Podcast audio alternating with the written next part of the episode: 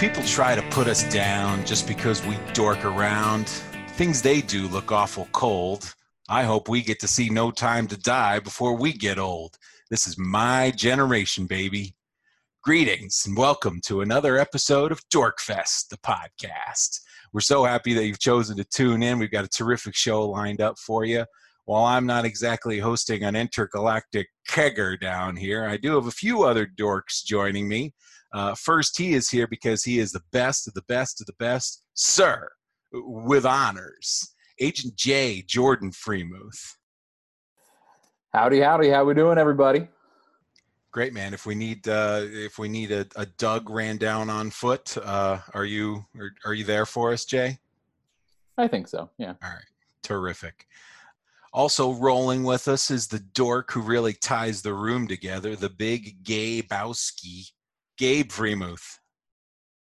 Yeah, uh, Gabe or Gabo or El Gabarino if you're not into the whole brevity thing. Is that how you dress uh, uh, on a weekday? Look, just give me a white Russian and I'll be happy, okay? One Caucasian coming up. Uh, well, dorks, we got three. You think that's enough? Do you think we need one more? You think we need one more? Okay, we'll get one more. It's not Danny Ocean, but it is Danny Freemuth. It'll be nice working with some proper villains again. Good to see all you gents. So happy to be speaking with all of you again and listeners. If you share that sentiment, please be so good as to leave us a rating or review on your podcast platform of choice. Also, please reach out to us on Instagram. That's Dorkfest underscore podcast. We share some pretty bold opinions on here, and we'd love to hear what you think about them. Most notably, I'd like to hear what you all think of Dan's three least defensible takes from the history of podcast of the podcast. I've got them uh, my own list here. That is Sean Connery as uh, Henry Jones being the best casting choice of all time. Benjamin Sisko and Captain Picard being able to coexist on the same crew, and of course, Rise of Skywalker being a halfway decent film. Um, if you agree with me, listeners, that these are completely indefensible choices, please uh, let us know at on Instagram, Dorkfest underscore podcast. And if you think those takes are all super shrewd and intelligent angles, we I think we'd also like to hear that that sentiment as well. Perhaps we'll we'll, we'll set up a poll and then we can see once once and for all which which way the listeners stand. Some so somehow I feel comfortable in, in, my judgments. Are you are you trying to get? I thought you said we need one more. It sounds like you're trying to kick me off the podcast. No, well, we need your financial backing. As you devoted listeners know full well, nostalgia is a very powerful force on this podcast and among its dorky co-hosts. Uh, thus far, we focus more on the distant past, however, movies like the original Star Wars trilogy and Jaws, TV shows like Star Trek and Columbo, and musical acts like Bruce Springsteen and the Grateful Dead, all of whom debuted well before any of us reached the age of ascension. Well, in this episode, we're going to turn our time circuits forward, but only slightly, as we focus on movies from our generation the formative flicks we watched in our friends' basements, college dorms, or maybe even on a fancy new IMAX screen, if our parents were paying for it, that is. For this podcast, each dork is going to be ranking the top five movies of their generation. For the purposes of this podcast, we're defining each dork's generation as starting the year they entered high school and ending the year they graduated college. So for Dan, that'll be 1996 to 2004. For myself, 1998 to 2006. For Gabe, 2003 to 2011.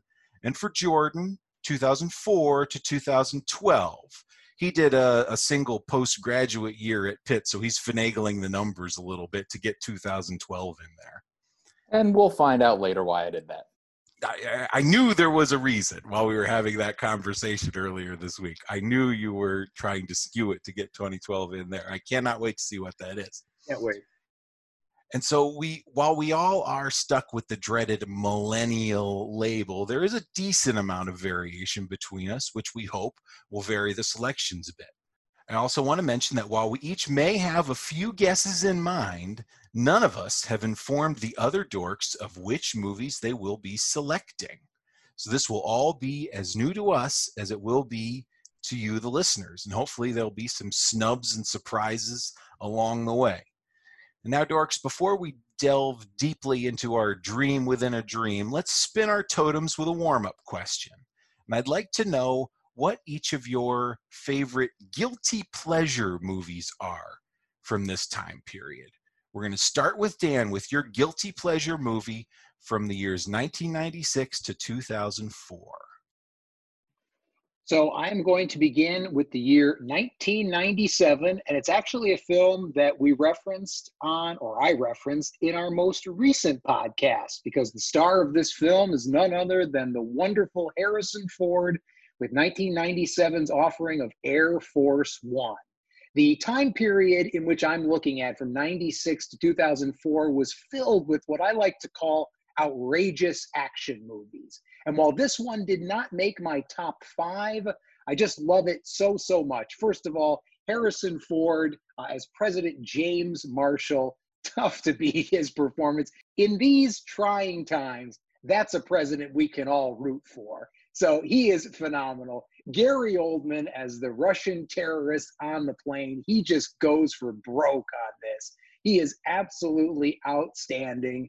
Uh, the cast is just phenomenal. Outs- in addition to Harrison Ford and Gary Oldman, we've got Glenn Close, we've got Dean Stockwell, we've got William H. Macy, just a phenomenal cast. And Harrison Ford delivers yet another really relatable and enjoyable performance, but it's got plenty of outrageous action sequences as well, particularly that death defying uh, aerial escape out of the plane, the parachute from the crew. Just a totally enjoyable movie. My guilty pleasure pick. That's a really good quality movie for this guilty ple- pleasure question. Dan, do you remember actually where you saw that movie first? Absolutely do. Nani took us to that. We were up visiting in Michigan, 592, and uh, Nani took, it must have just been you and me. I don't think Yeah, Jordy was was, just- there for yeah, that. it was but just the two yeah, we us. saw that in the theaters. It was as excellent then as it is now. What, what, what, oh, what a long time ago that was. You and I flew uh, by ourselves. Uh, So this, when was this? 97. So I'm 13 and you're 16. And Yep. we're flying uh, uh, unaccompanied minors, dad allowed to walk right up to the gate to, yep, to see us off. A very Oh, different time indeed. Yeah, indeed. So that means I'll be going next uh, for the years 1998 to 2006, and I'm going to go with one that, that I have a feeling will be considered by our listening audience as a bit more of a guilty pleasure, and I'm going to 1999's Notting Hill. Romantic comedies. Uh, we have not recorded a podcast on our top five favorite romantic comedies. I kind of doubt that we will. Uh, That could be an interesting one, um, but I'll just spoil it right now that Notting Hill would be number one for me. Um, Hugh Grant's, uh, you know, hesitating tone of voice. This was probably the first time that I actually heard it, and so I hadn't gotten annoyed by it yet. Uh, Julia Roberts gives a great performance. All the great witty British dialogue is terrific, and it's got the cool Elvis Costello song at the end. I am a sucker for this movie. It is my choice. Gabe, you're up next for the years 2003 to 2011. Josh, I know that movie. That's a that is a, a good, cute little movie, and I never expected that would rank so highly for you. Cute is right, and uh, that's why I put it in the guilty pleasure category. But yeah, I admit I enjoy that movie. I, Cute, just like Josh. I uh, I mean, I think it does say something that I bet I'm just looking at all of our faces right now, and I, I think we probably could put together a a top romantic comedies podcast with relative simplicity. So actually, maybe that's something as a as a change of pace we should consider for the future. But Add it to the topics list. There we go. Man. uh, not to uh, hold up the proceedings, um, I'm going with something that um, I actually flirted with putting on my list proper. And um, in the end, as I was thinking about it, while I do hold it um, somewhat personally dear, I completely respect the uh, sharply divided opinion that this film occasionally engenders. It's not that it's terribly controversial, let's say. It's just that uh, you kind of either buy into it or you don't. And that movie is 2005's Ro- uh, Robert Rodriguez's Sin City I should say Robert Rodriguez and Frank Miller's. Um, that's how it, it, occasionally gets credited. Um, it's a massive cast. Just to start with that, I mean, it's um, it's Bruce Willis, it's Clive Owen, it's uh, Mickey Rourke in a tremendous turn. It's Benicio del Toro, it's Jessica Alba, it's Alexis Bledel, Rosario Dawson, Carla Gugino, Rutger Hauer, Elijah Wood makes a turn. Um, Tarantino's standby, Michael Madsen uh, appears in a great role, and Tarantino actually gets a, a, a, bit of a directing credit in this because the past on how the Directors Guild handled this is insane. All that aside, it's incredibly violent. Um, there is no necessarily good character in the movie. You're just looking for diamonds in the rough of what Sin City is, but it is gorgeous. And no film before or since has, I think, approached the level of comic book translation uh, that this comes. This comes from a series of graphic novels by the aforementioned Frank Miller, um, which are presented as this sort of uh, hyper neo noir. It's it's um, the pulpiest of the pulp. I mean, it might as well be called pulp fiction um, for what it goes for. But uh, um, it's hard to sanction some of what goes on in there, but it's also, I think, just an incredible example of um, of what the film format can do uh, when confronted with adapting a popular comic book. It entertains me year after year, but yeah, boy, it can be occasionally hard to stomach. Yeah, Gabe, I, I think regardless of uh, what anyone may think of it, the originality of that movie cannot be debated. Uh, that that was like nothing I had ever seen. And something that keeps me coming back to it too is remembering that Robert Rodriguez, as the kind of filmmaker he is, handles so much of that movie himself. As often as not, he's on the lens. Um, he's credited also with the score and the the kerfuffle. Boy, how often does that happen, where the director scores his own movie? Seriously, I, did, I didn't know that.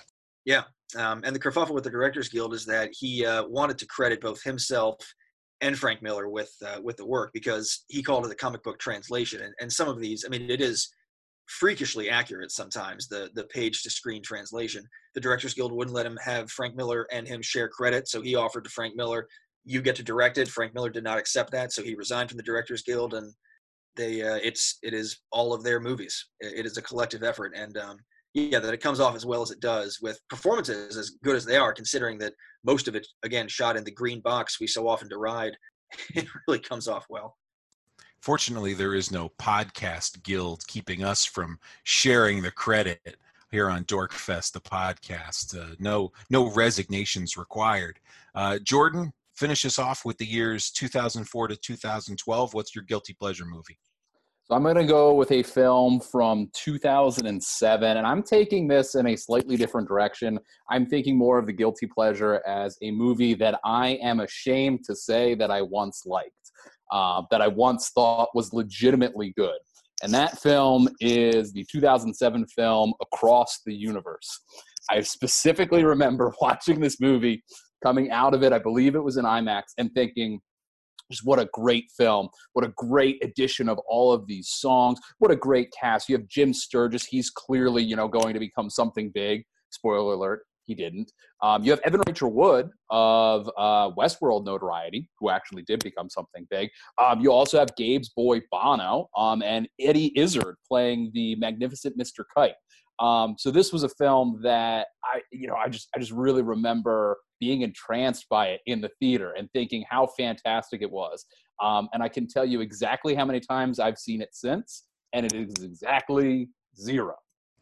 Are you not entertained? Is this not why you are here? Terrific job, Dorks. Exactly what we were looking for. Jay, I love the interpretation you went with that because I guarantee that each of us has a, a movie like that where we we watched it either in theaters or on DVD or maybe a bootleg, and we thought like, wow, this is some groundbreaking, earth-shattering cinema, uh, and are terribly ashamed of that opinion now.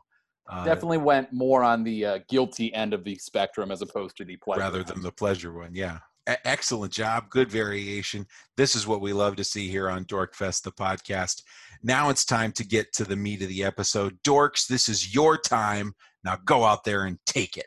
For one point, we are going to run through our honorable mentions.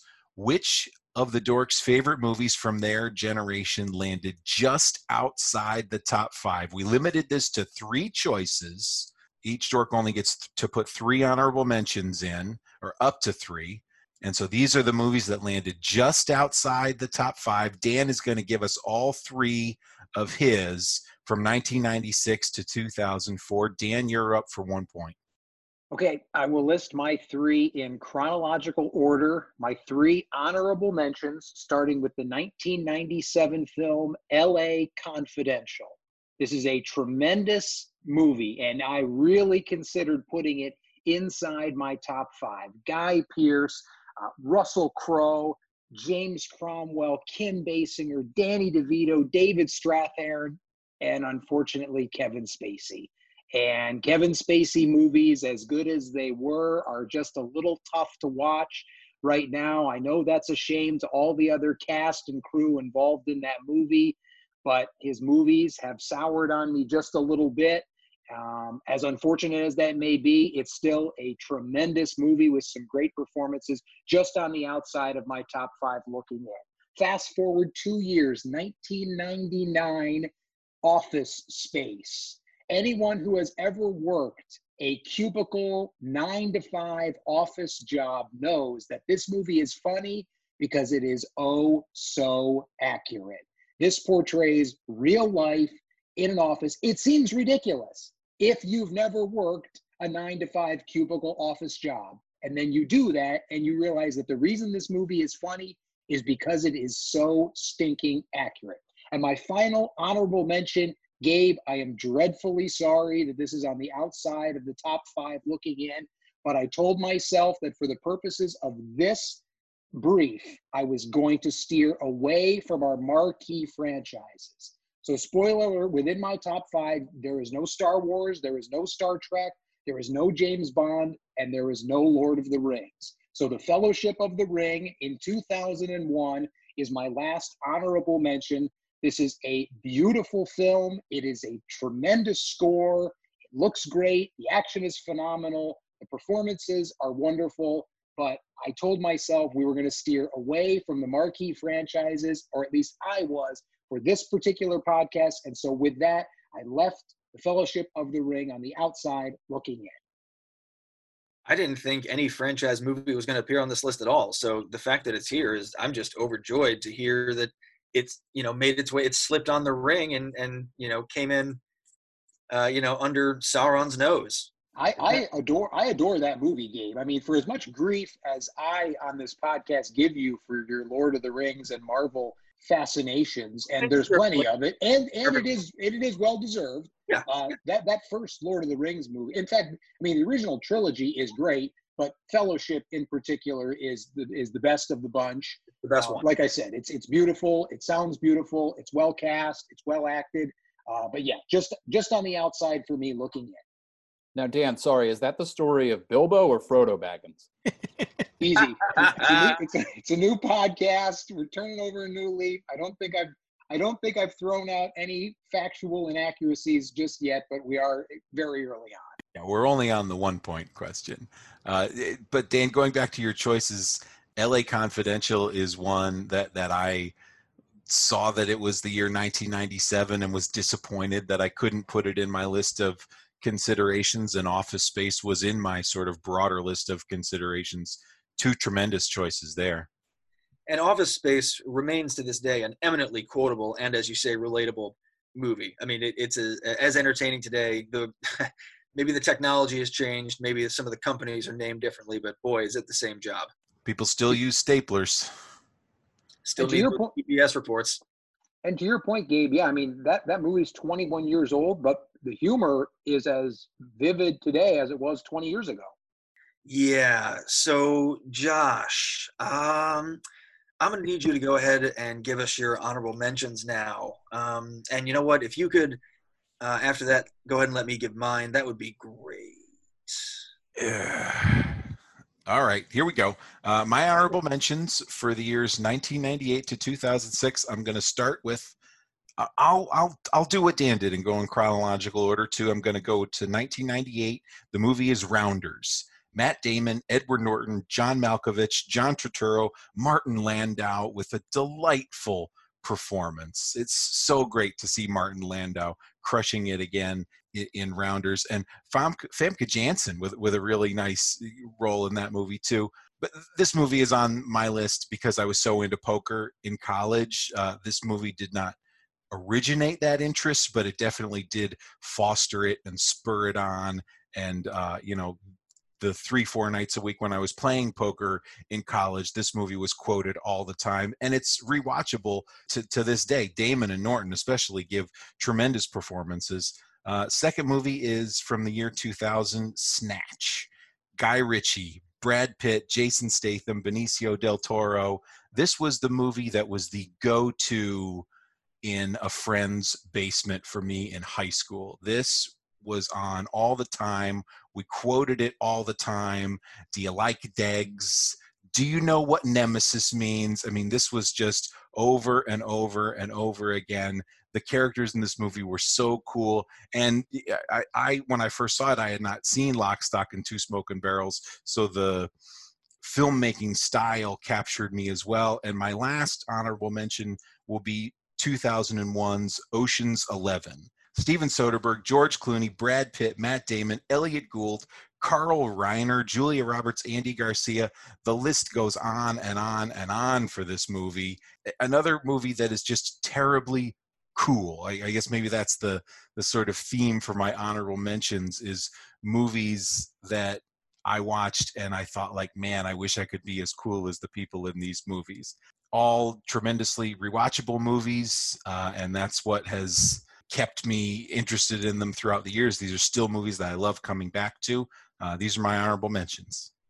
I, I, love that, Josh, and especially I feel you on the cool factor for Ocean's Eleven. Um, I, I, was definitely looking up to pretty much every single one of those folks, but uh, Clooney and Pitt, especially in those movies, that is absolute height of like early 2000s cool right there. And yeah. with you know the jazz throwback soundtrack behind them, fantastic. Brad Pitt in that movie is just, he's just like eating nachos and wings throughout half of it, and he, in every single scene that he's yeah. in.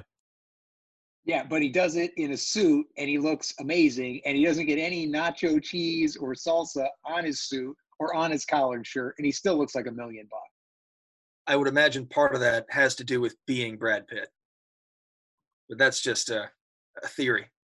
There's also a nice um, callback to an old fuddy duddy movie that I like when um, George Clooney writes on the card "nice pull" uh, to as a message to Matt Damon as a callback to the Great Train Robbery, an old fuddy duddy movie that I enjoy. That sequence is um, itself a, a, notable for the kind of thing that makes Ocean's Eleven cool. I mean, the way they filmed that with the kind of um, sort of like fewer, you know, lower frame rate where everything's a little blurry and you're sort of tracking the specific moments of everything, and you got that cool backing track behind it. Yeah, that's that movie drips with cool. But enough about your choices. Let's go to mine because uh, they're not as good. Um, so continuing with the honorable mentions uh, in chronological order uh, thing, it sort of breaks my heart, um, or at least it breaks my 17 uh, year old me's heart uh, to put this one up there. But um, 2006's The Departed is the first movie on my uh, honorable mentions list. This is a movie that I adored when it came out. This was sort of my first theatrical Scorsese movie. I knew who the man was. I'd seen his work.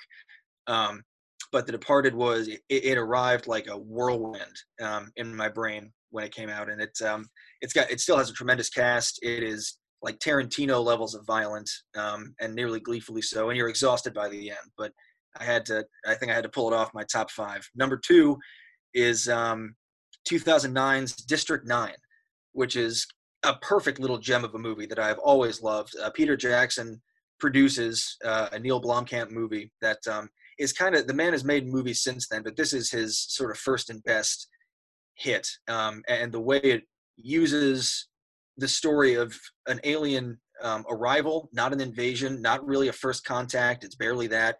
Um, it, with the way it frames that story to comment on, you know, apartheid era South Africa and all that. It, it is a tremendous story, and um, uh, the man at the at the center, who's name I've forgotten right now, the actor who plays Wikus Van uh, um, turns in just an incredible performance, I think.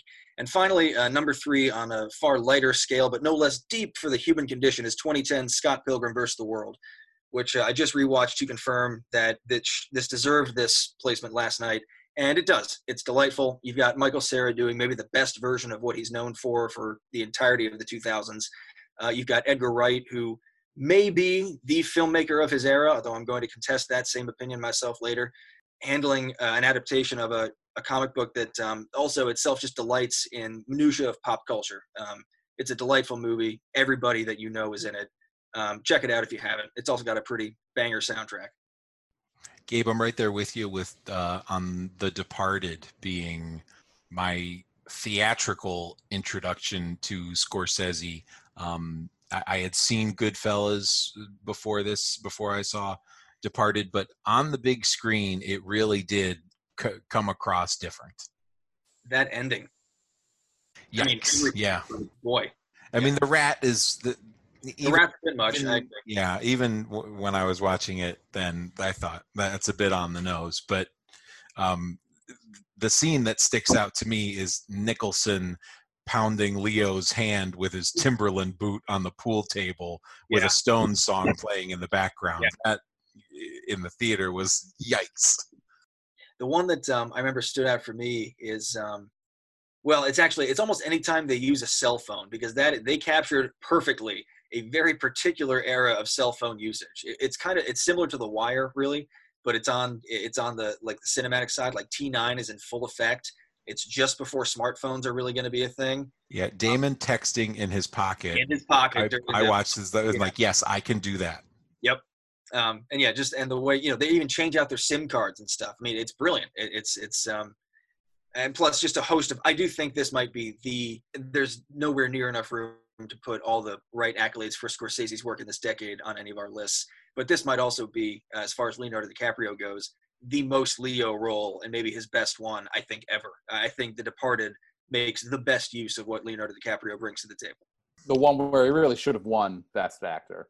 Um, great score and soundtrack with The Departed too, with Howard Shore. Howard Shore um, did a um, tremendous job. But, but spoiler alert, we'll be talking more about that film later so I'll, I'll, I'll, I'll talk through my um, honorable mentions quickly here, continuing to go in uh, chronological order. We'll start with 2006, uh, Little Miss Sunshine the first like indie film that I found myself really, really attached to. You have Abigail Breslin and Paul Dano, a couple of younger actors at the time, really bringing in great performances there. You also have Steve uh, Carell, like just as he was starting his fame with The Office. You have this other film that sort of transitions into his later career as well. And Adam Arkin, who's just I just love everything that he's in uh, or Alan Arkin, sorry, Alan Arkin, uh, just a wonderful performance there. Next one will be the 2008 film An Education, um, starring Carey Mulligan and Peter Sarsgaard, who, like, darn it, if I don't love everything that he's in.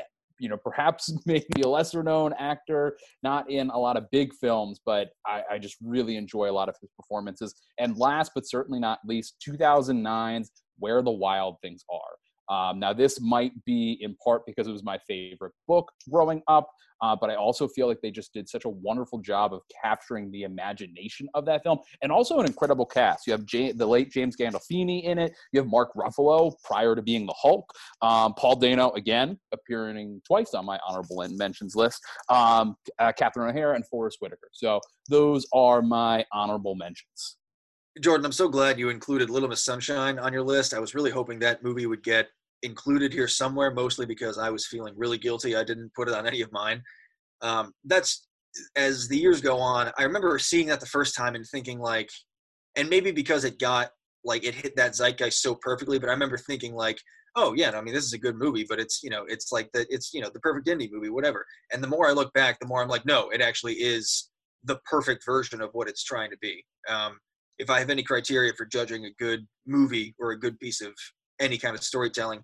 It's trying to guess how much I think that movie achieves what it sets out to. You know, how much of it, how much does it accomplish what I think that movie's trying to do? And that movie is basically 100%. Uh, Little Miss Sunshine is a tremendous screenplay, populated with tremendous performances.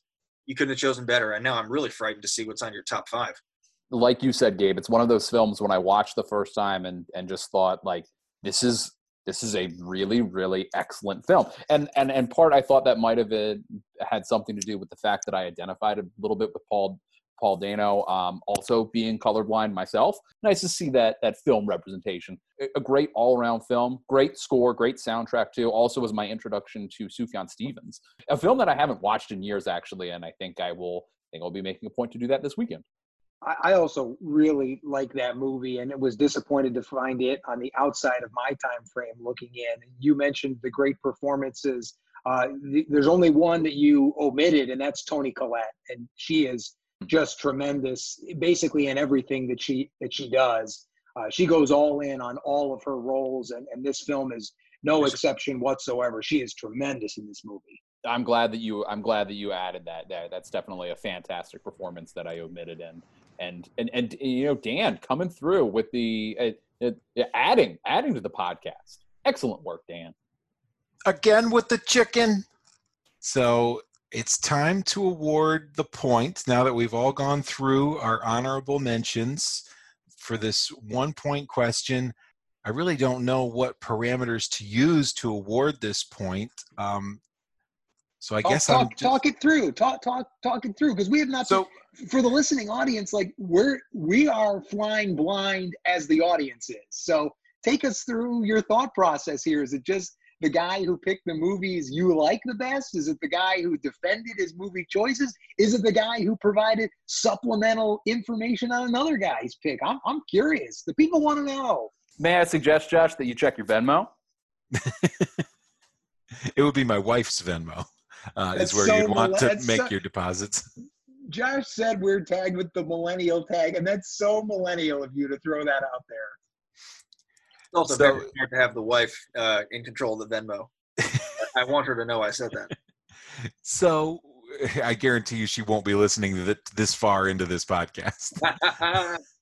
as soon as I mention Rounders, she'll turn it off. She loves that movie. So I'll run through the selections one more time. Dan, LA Confidential, Office Space, Fellowship of the Ring. That's probably probably that's definitely the group of movies that I like the best, other than my own. Uh, I had Rounders, Snatch, and Ocean's Eleven. Gabe had The Departed, District Nine, and Scott Pilgrim versus the World. Jordan had Little Miss Sunshine, An Education, and Where the Wild Things Are. I'm going to give this point to Jordan. Little Miss Sunshine was a delightful movie that, that I really enjoyed uh, when it first came out too. And like Jordan, I haven't watched it in years, and after talking about it, kind of find myself wanting to go back and and and watch it again.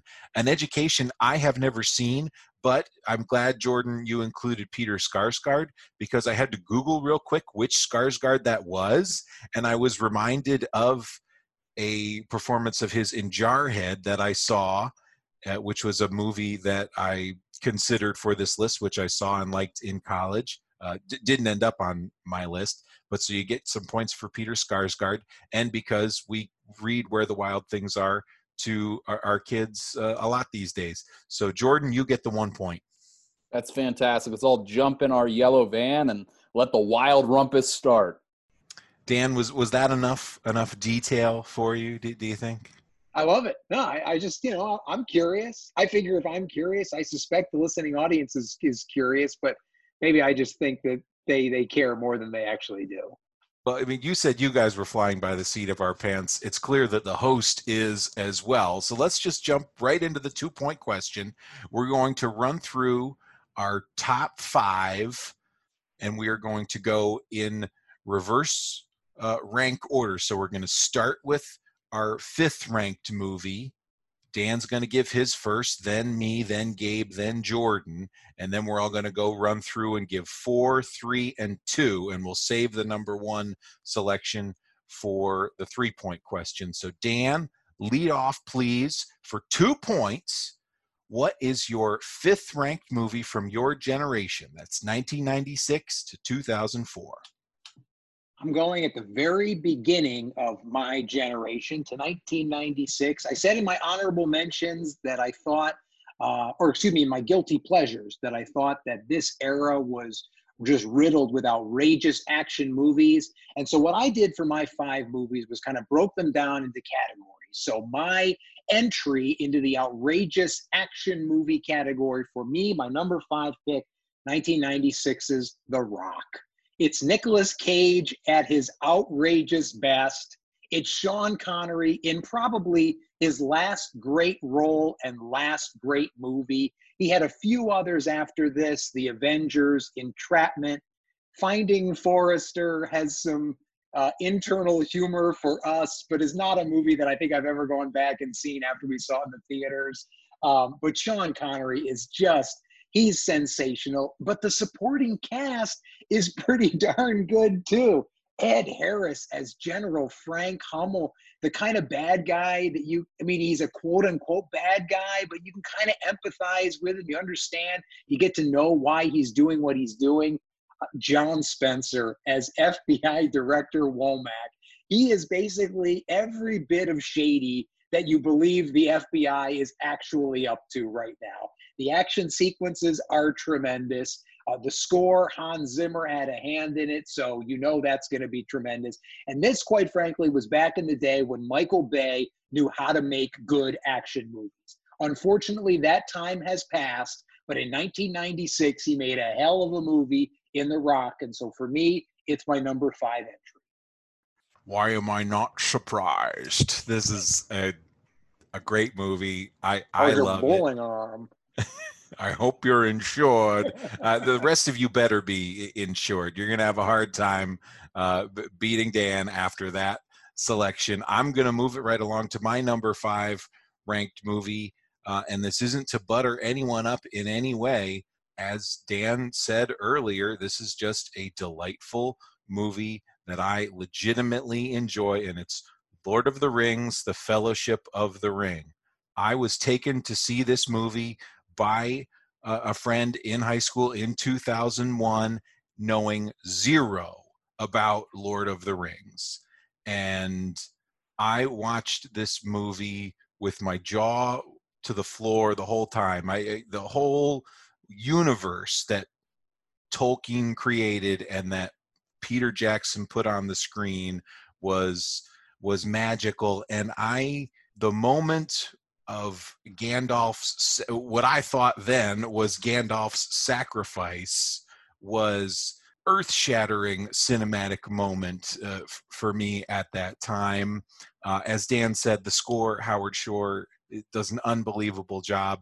That's a score that I put on at least once a week while I'm working. It takes you in so many different places. I think in the soundtrack pod, Gabe, you said that it sounded like Howard Shore pulled it directly out of Middle Earth. What a great description of, of that score.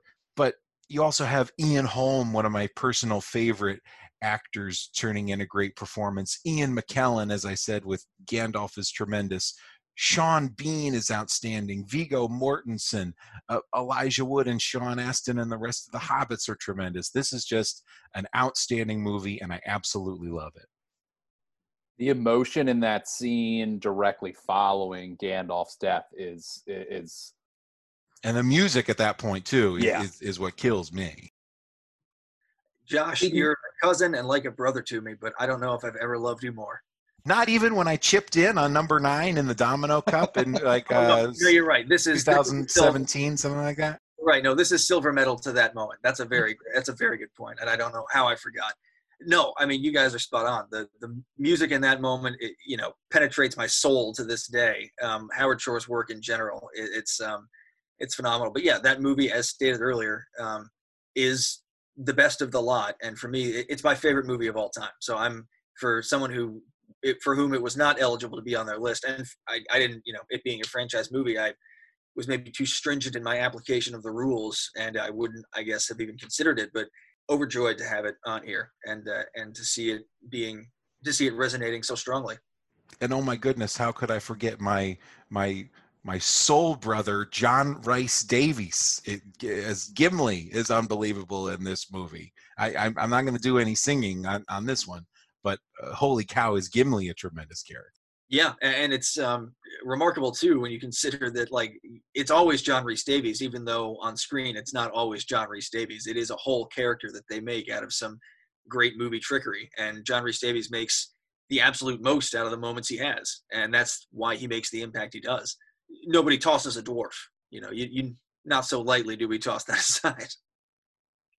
And let's toss it to you, Gabe. What's your number five? Yeah, my number five, um, not to dawdle any longer, uh, sorry, is 2008's WALL-E.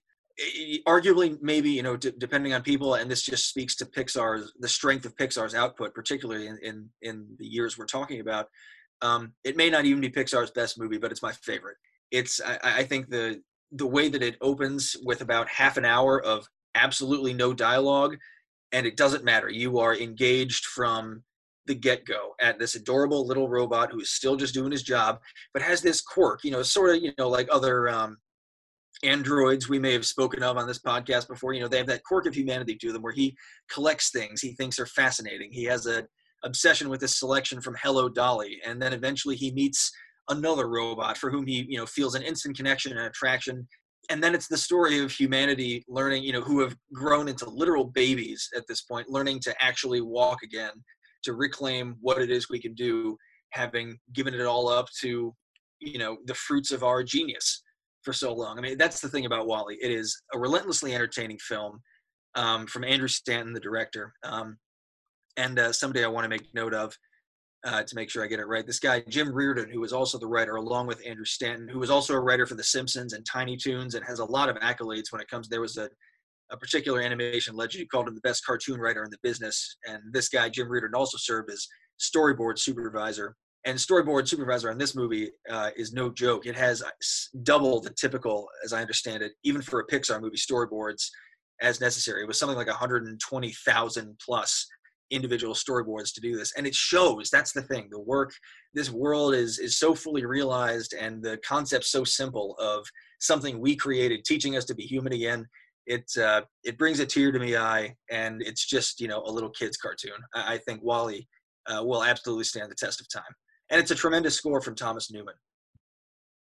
You're absolutely right, Gabe. Standing the test of time. I mean, heck, it's it's talking about environmental issues that you know a decade later are, are still hugely prevalent. And you know, you make a point about you know it's Pixar. It's it's a little kids film, and I think people think that animated movies are just made for kids. And Pixar doesn't do that. Pixar makes movies that, yes, can be enjoyed by kids, but can be enjoyed by kids of all ages. And this is an incredibly thoughtful and poignant and beautiful little story um, between WALL-E and Eva. I mean, it's it's heartwarming and heartbreaking at the same time. It's beautiful, and you're right. I mean, the first 30 minutes, no dialogue, and yet you're you're compelled, you're drawn into it uh, outside the years of my generation, but I'm glad it was in yours and I'm glad it's included. Of note, too, even in our dorky um, oeuvre, is uh, that Ben Burtt, who we've previously mentioned as a Star Wars sound designer, is not only the voice of WALL-E, but does all this great work on on making this world come to life. Um, and yeah, the fact that, and, and that's the thing, without all that dialogue, without real human characters, it has to really rely on the expressiveness of, yeah, the animation, but also the sound design to really uh, come to life, and it and it does. And um, yeah, great movie. Well done, Pixar. Pretty much every time. We also forgot to mention last time that Ben Burtt was the sound designer on Indiana Jones. Good point. Those punching sound effects are legendary. I, to, exactly what I was thinking of. Jordan, what's your number five? So I guess this is now becoming a Ben Burtt and John Williams appreciation podcast. Yeah, it's getting rather technical. I apologize. it is. It's all right. Um, so for my for my number five selection, Josh, I think you're gonna like this one. Not that I'm trying to butter you up or anything, because it's a great film anyway. But I'm gonna go with uh, from the Coen Brothers 2007 No Country for Old Men. Um, you've got some real standout performances here. Uh, Javier Bardem, um, as Anton, as Anton. I want to make sure I get the last name right. Chigurh, or as Josh Brolin's character believes it is it initially, um, Anton Sugar. um, uh, but Josh Brolin as Llewellyn turns a great performance too. Um, Tommy Lee Jones as the sheriff is fantastic. Kelly Macdonald as Carla Jean, Llewellyn's wife, is really really fantastic. And and and two, when I was thinking about these movies, I was thinking about like scenes that I remember from these films, and a few that I just want to talk about. The hotel shootout and that scene is so haunting and so emblematic of so many of the things that that film does. You have the the great moment as Anton is walking to the door, and you just see his feet, and then he walks away so that Llewellyn thinks that he's going to be all right. But then he comes back and it's all black.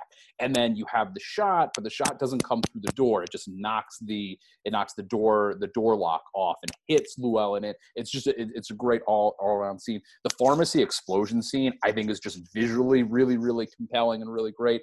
Um, and then the discussion between Anton and Carla Jean at the end that scene between the two of them at the end when she, you know when she when she's you know telling she's telling him you don't have to do this when she knows full well what he is going to do it's this really sad scene um, but it also speaks to the code that this character lives by. Even though he says earlier to Woody Woody Harrelson's character, if the road that you took or if the rules that you follow took you here, were they worth it? Um, or something to that effect. I, th- I, think I'm butchering that line a little bit. Um, but you know, just so many great performances, so many great scenes. So number five selection, 2007, No Country for Old Men. You're right, Jay. I love this movie, and I'm glad you pointed out Kelly Macdonald because she really pulls off this East Texas accent, which for an ordinary American actor, you might not think is that much of a stretch. But this is actually a Scottish actor who I knew from Trainspotting and uh, the Pixar crowd may know from Brave. I mean, this is mm. a big stretch for her and like you said she's tremendous uh, in in that movie. My favorite character in that movie though is tommy lee jones. Like I, I remember seeing that movie in theaters and he's describing the dreams at the end and, and then i woke up. and yeah and and, and that such a great line i know and the, the you know the the rube in the theater behind me says what? Is that how it ends and I was like, "What movie are you watching, pal?" Oh, I yeah, I you, are right, Jay. You may not have intended to butter me up. You, you guys needed to come with some strong competition to compete with Dan's The Rock selection, and you did it. So now let's go back to Dan for his number four. The number four entry for me is going to check my romantic comedy box because I feel like when you're talking about the movies of your generation, rom coms are just part of maturation and are part of adolescence. And so, whether you want to admit it or not, they need to be included. And stop me if this sounds familiar. For me, Josh, I had it written down earlier Notting Hill. Um, this is the first romantic comedy that I ever remember really, truly enjoying. Saw it in the theaters, no doubt dragged by, you know, friend girls, not not girlfriends, because I don't know that any of us had those in high school. Maybe Jordan because he was actually cool, but I definitely did not. So girls that were friends, uh, but did actually end up enjoying the mu- the movie.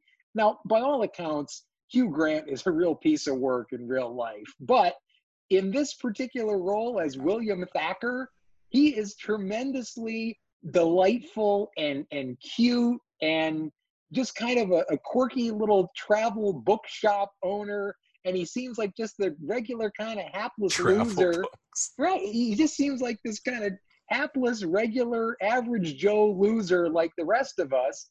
And by God, he ends up with movie star Anna Scott, played by Julia Roberts, who I normally don't like, and yet the interplay between the two of them is actually pretty good.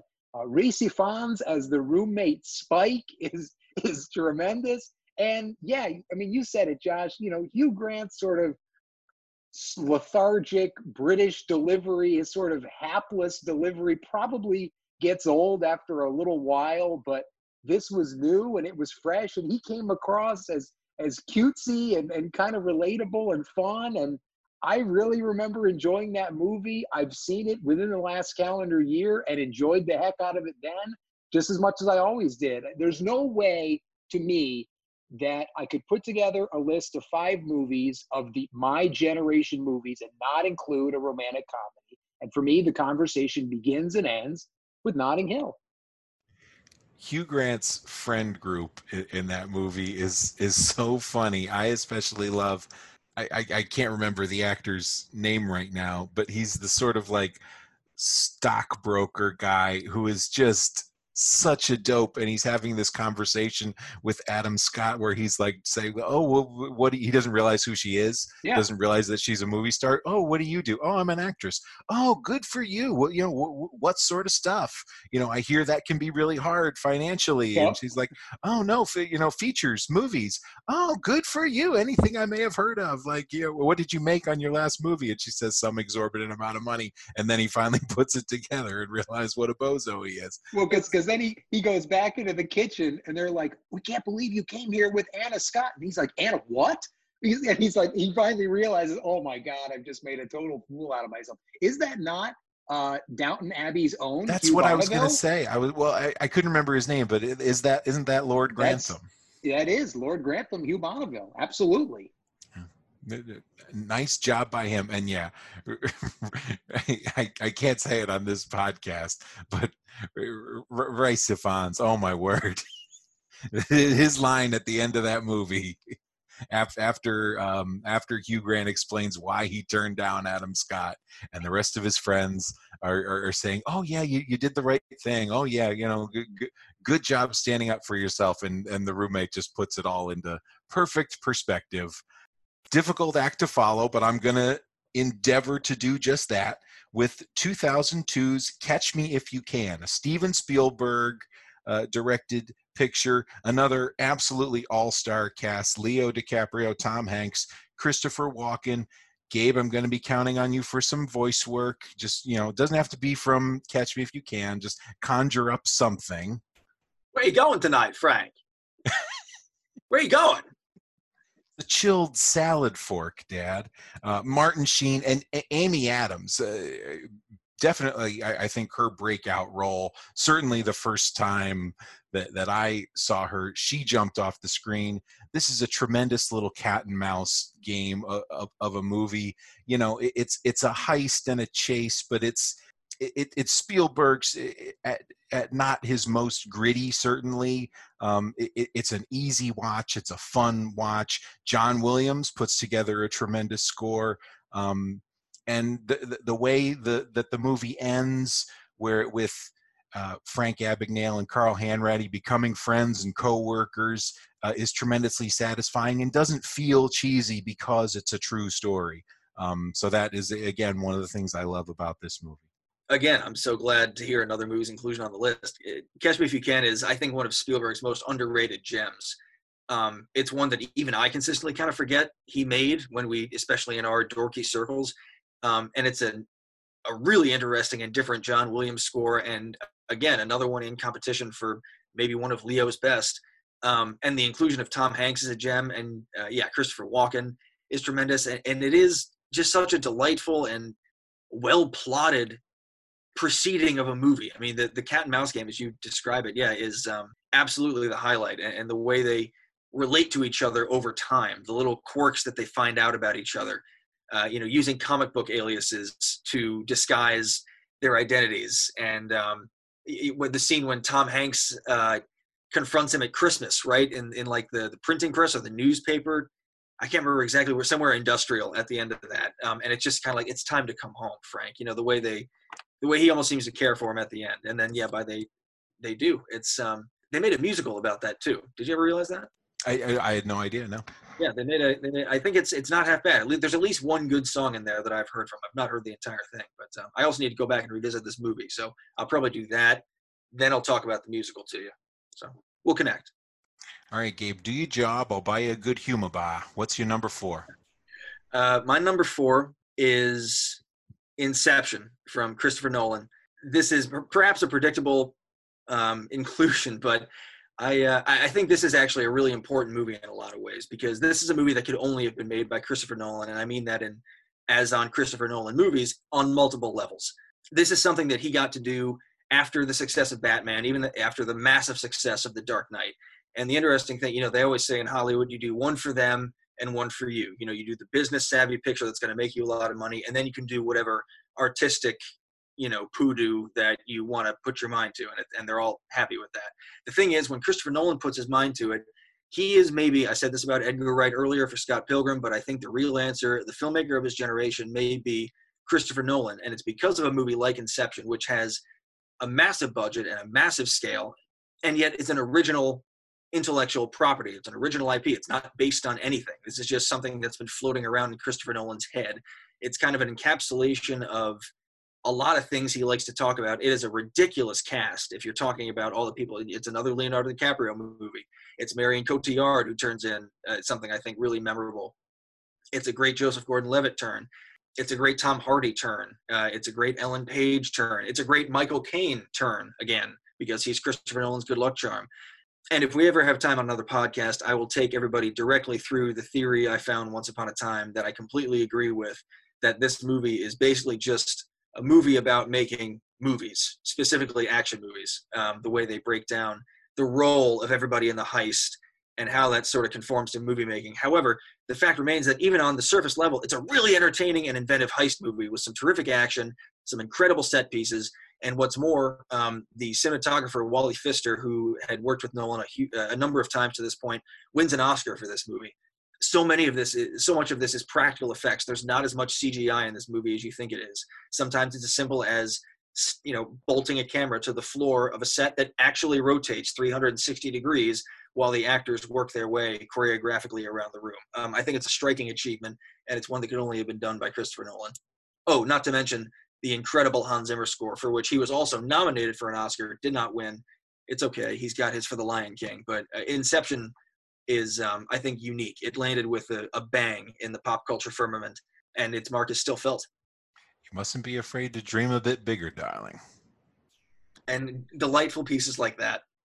Another step in the evolution of Tom Hardy. I'll never turn. Tom Hardy is is so great in that movie. The, the little yeah. part where he's talking to Leo in the bar, and Leo's like, "Are those those guys from the from these these these guys who are after me?" And Tom Hardy's just like, "Don't know. See if they start shooting." Like, yeah, oh, he's uh, th- that's my favorite Nolan movie. Gabe. I always thought that was um, kind of, and, and it's a good one. Um, that to me always almost felt like Tom Hardy's Bond audition, especially considering his like snowmobile assault in the final act and yeah, even so, you know, there manages to be sort of an emotional kernel they wrap all this around. I think this is maybe the perfect Christopher Nolan movie. Not my not my favorite, but it might be his his most pure.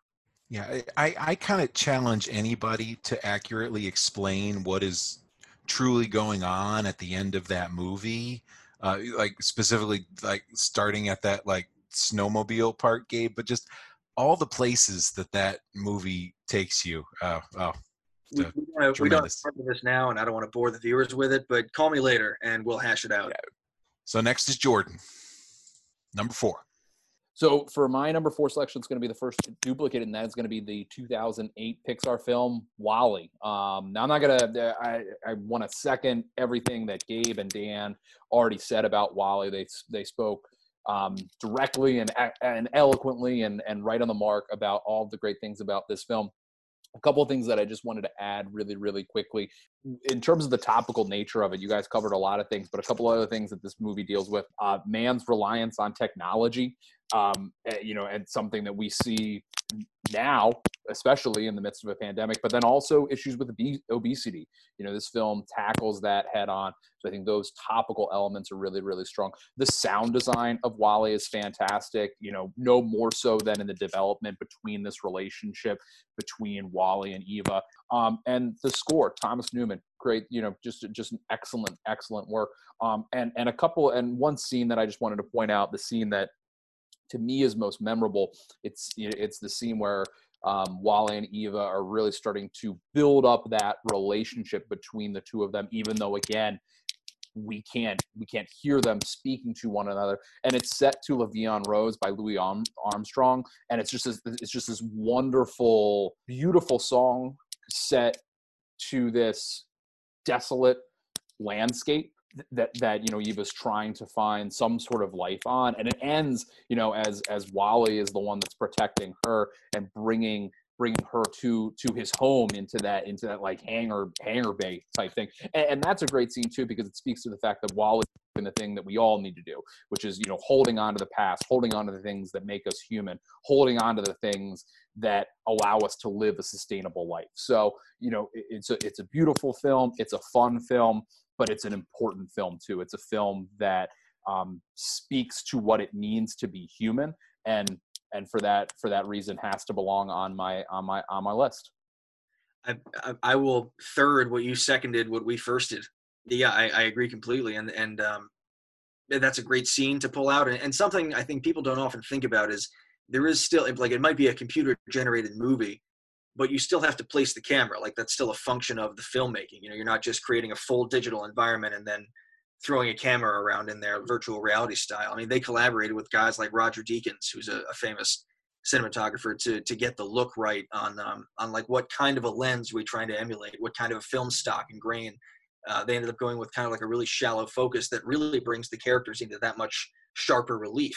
And again, when you're reliant, when a movie that's so reliant on visual communication, like you're saying, Jordan, um, to convey meaning when we can hear sounds and we can hear tone, but we don't know what they're saying.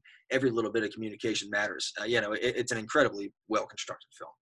And it speaks to what you're saying, Gabe. The, the the thoughtfulness of that film goes all the way down to the sound design and the visual design. Okay. Um, you know, especially put in stark contrast to you know films that we may have discussed a couple of weeks ago, like the Star Wars prequels, that that weren't necessarily as thoughtful in their in their visual display.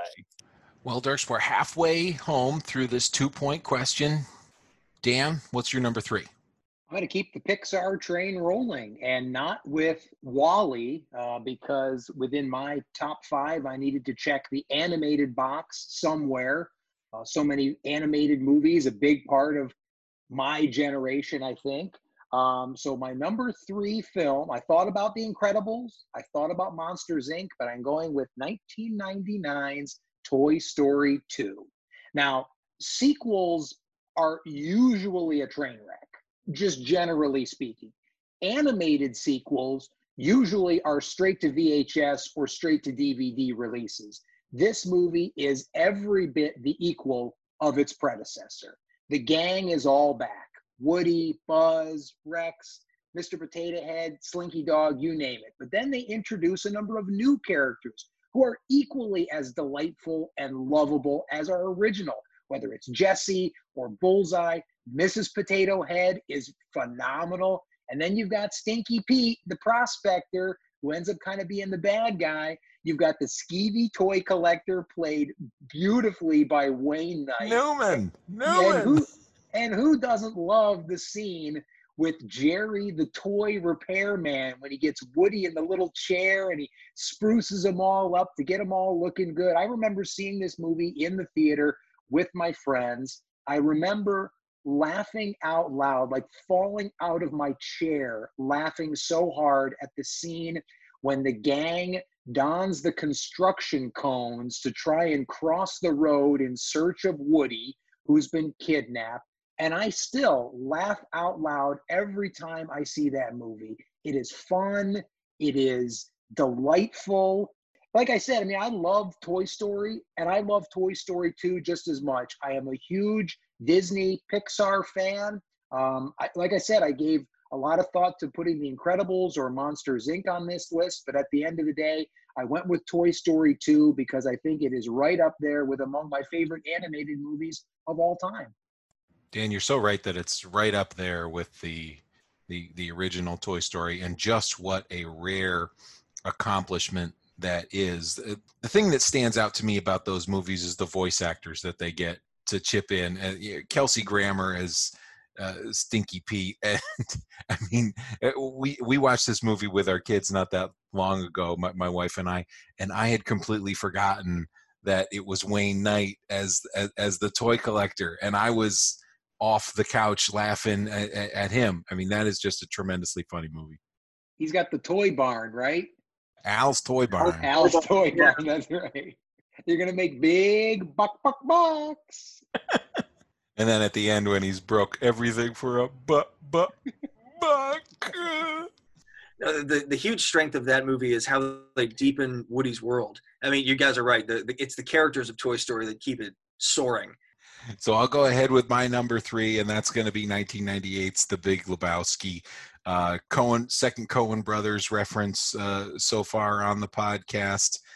Uh, it, it's Jeff Bridges, it's John Goodman, Steve Buscemi, Julianne Moore, Philip Seymour Hoffman in a delightful, you know, straight guy role. John Turturro in an iconic, you know, 45 seconds of screen time. I mean, this movie is Jeff Bridges invent you know we, along with the the Coens inventing this character and I don't know what more needs to be said other than the dude abides. I mean this movie inhabited a whole personality for me at several points during my life which may have been a, a bit destructive.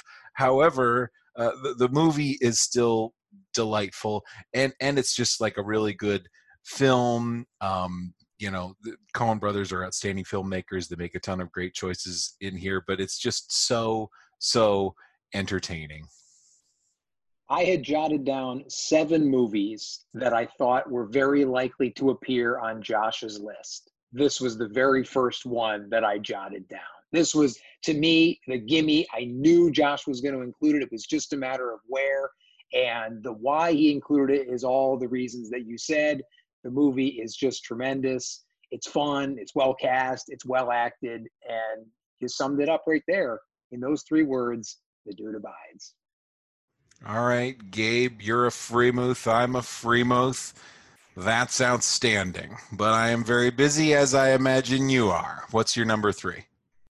Well, that's like your opinion, man and I, I only say that with tongue planted only halfway in cheek because I'm going to continue the Coen Brothers Appreciation podcast here, and I'm going to tip the cap back to Jordan uh, and repeat that my number three is No Country for Old Men, which I think if the Big Lebowski is kind of like the Coen Brothers to that point, to this point, to the No Country for Old Men point, had made kind of a certain kind of movie for a little while. You've got Blood Simple, you've got Fargo. These are kind of quirky or you know dark crime movies um, but they also have a unique sense. Miller's Crossing too.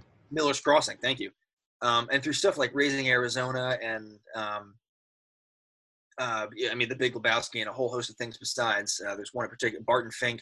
There is a kind of humor and askew look at the world that's also on display. And by the time you get to 2007's No Country for Old Men, you have a couple of filmmakers who are at the top of their craft, who sort of for the first time are adapting directly another another work, Cormac McCarthy's No Country for Old Men, the novel. And uh, while I confess I have not read the novel, um, I understand it's a pretty close adaptation, and only to the point that thematically this movie is so strong, um, and it fits still alongside, you know, within the Coen brothers filmography. You, you can see they've got, you know, in um, what's the other one with Nicolas Cage? There is Raising Arizona, but isn't there another one with Death on a motorbike? Ghost Rider. okay, so yes, but that's not a Coen Brothers movie. Um, never mind. It's there's a whole anyway. You've got Javier Bardem playing some sort of fate, you know, in in Anton Chigurh as as noted, um, and yet he himself meets a fate. And you've got Ed Tom Bell, uh, Tommy Lee Jones on sort of the other side of the moral spectrum, who's really trying to make sense of what this world is now. And right in the middle, you've got Josh Brolin's Llewellyn Moss, who I think is an incredibly compelling character. And I, I never really, I hadn't seen Goonies. I didn't know who Josh Brolin was before this movie. And as great as Javier Bardem is in this movie, and he is, I mean, he won Best Actor or Best Supporting Actor. I'm sorry for that. It's anchored by Josh Brolin's quiet, reserved, like kind of John Wayne esque work um, as Llewellyn Moss and the way he qu- calmly approaches situations, lets things happen, observes, plans, I mean, there are entire sequences in this movie built almost entirely out of silence, and they're some of the most tense scenes I've ever seen in cinema. Jordan, you talked about the uh, the hotel fight. I'm thinking too of, uh, well, okay, were you thinking of the strip hotel fight or the one where? Uh, I, I believe I'm thinking of the strip hotel, which, which was the first one. Yeah, yeah, um, that one. That that one's definitely the visually darker one. Yeah, it definitely is. Um, and the fact he takes off his shoes, um, Javier Bardem does, so you know you can't hear him coming. He's got the air gun, and yeah, the thing jets across. And you've got the the bit earlier about how Josh Brolin uses the air ducts to pull the money around, and, and it's a it's a movie about morals and choices, and about how much fate has to do um, with things against the fate, you know, in the face of action.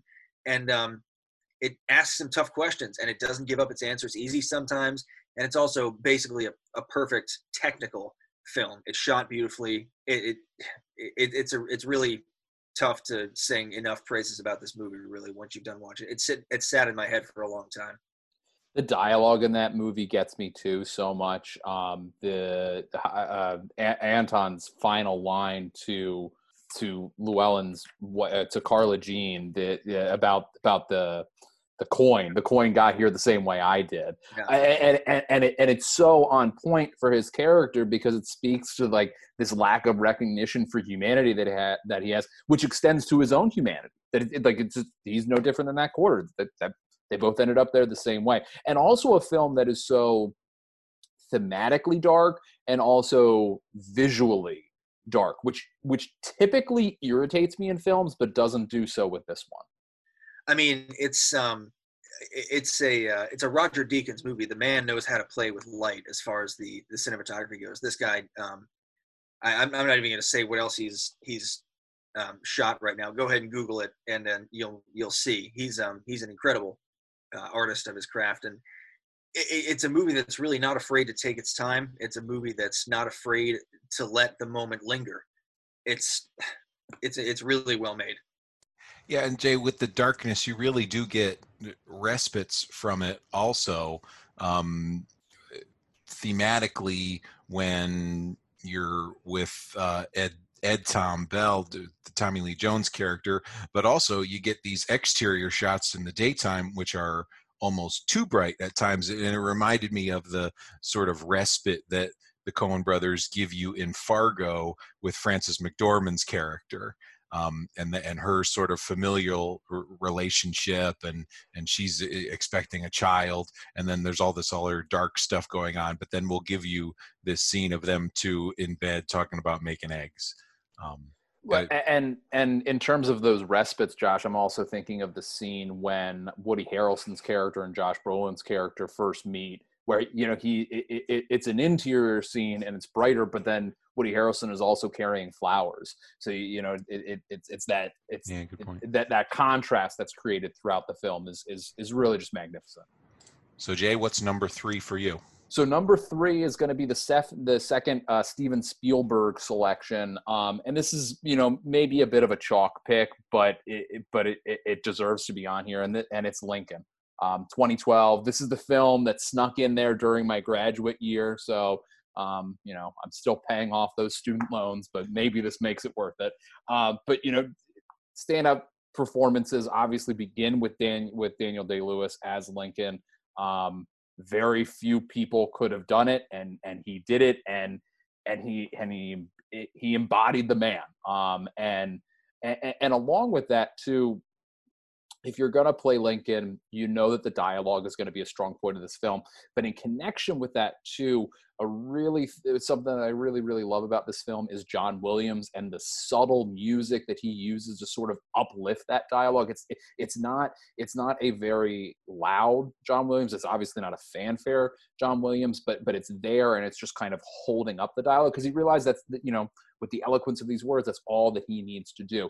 Um, a couple of other standout performances: Tommy Lee Jones with, with with two performances in my top five. Who would have seen that coming? As Thaddeus Stevens, just phenomenal. Some some really great um, some really great scenes of, of him just dropping insults. One of my favorite was when he's when he's talking to Mr. Wood. He he refers to him as you, you perfectly named brainless obstructive object, which is just and and and the um the accent that he uses is just is so fantastic with that. And in terms of great scenes, give me anything with Sally Field.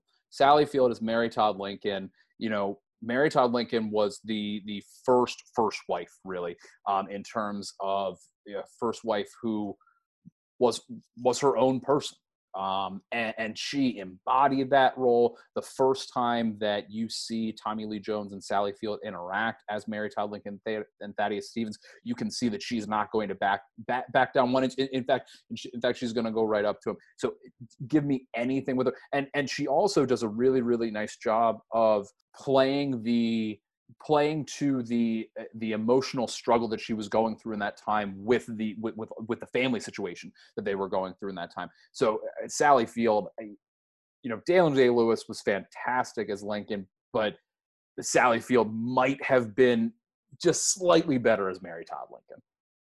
Well, that's the thing, right? I mean, everybody looks at Daniel Day Lewis in a scene, but if there are other actors, they have to go toe to toe with Daniel Day Lewis. You're not going to be bad at your job if you're there in the first place. And yeah, no, Sally Field is great in that movie. Um, and this being the 2012 inclusion, that's a great surprise and um, a worthy one for sure. Yeah, this is um, to Tommy Lee Jones's point. I remember seeing a preview for this and thinking like, "Oh my God, I'm never going to be able to take Tommy Lee Jones in this wig seriously." And by the end of the day, it was fine. I mean, it, it's the strength of the performances. It's the it's the strength of the movie, and it's I think an interesting, unlikely one for Spielberg, and it's a phenomenal, extravagant. I, it's not quite an extravagant event. I mean, I don't quite know what to call it. It's it's awesome.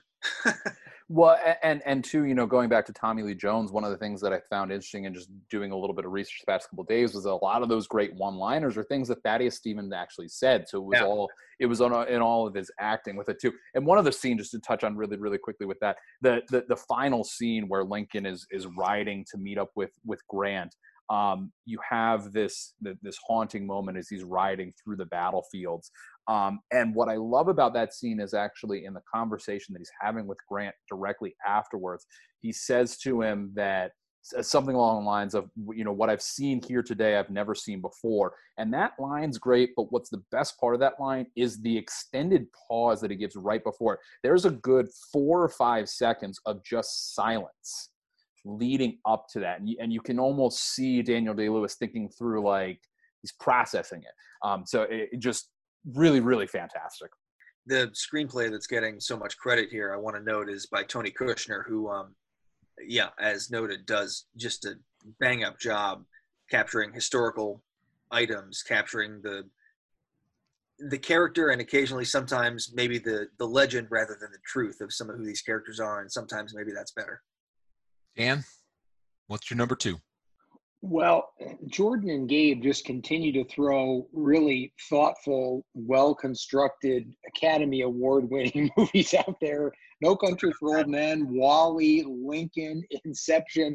My entry so far The Rock, Notting Hill, and Toy Story 2.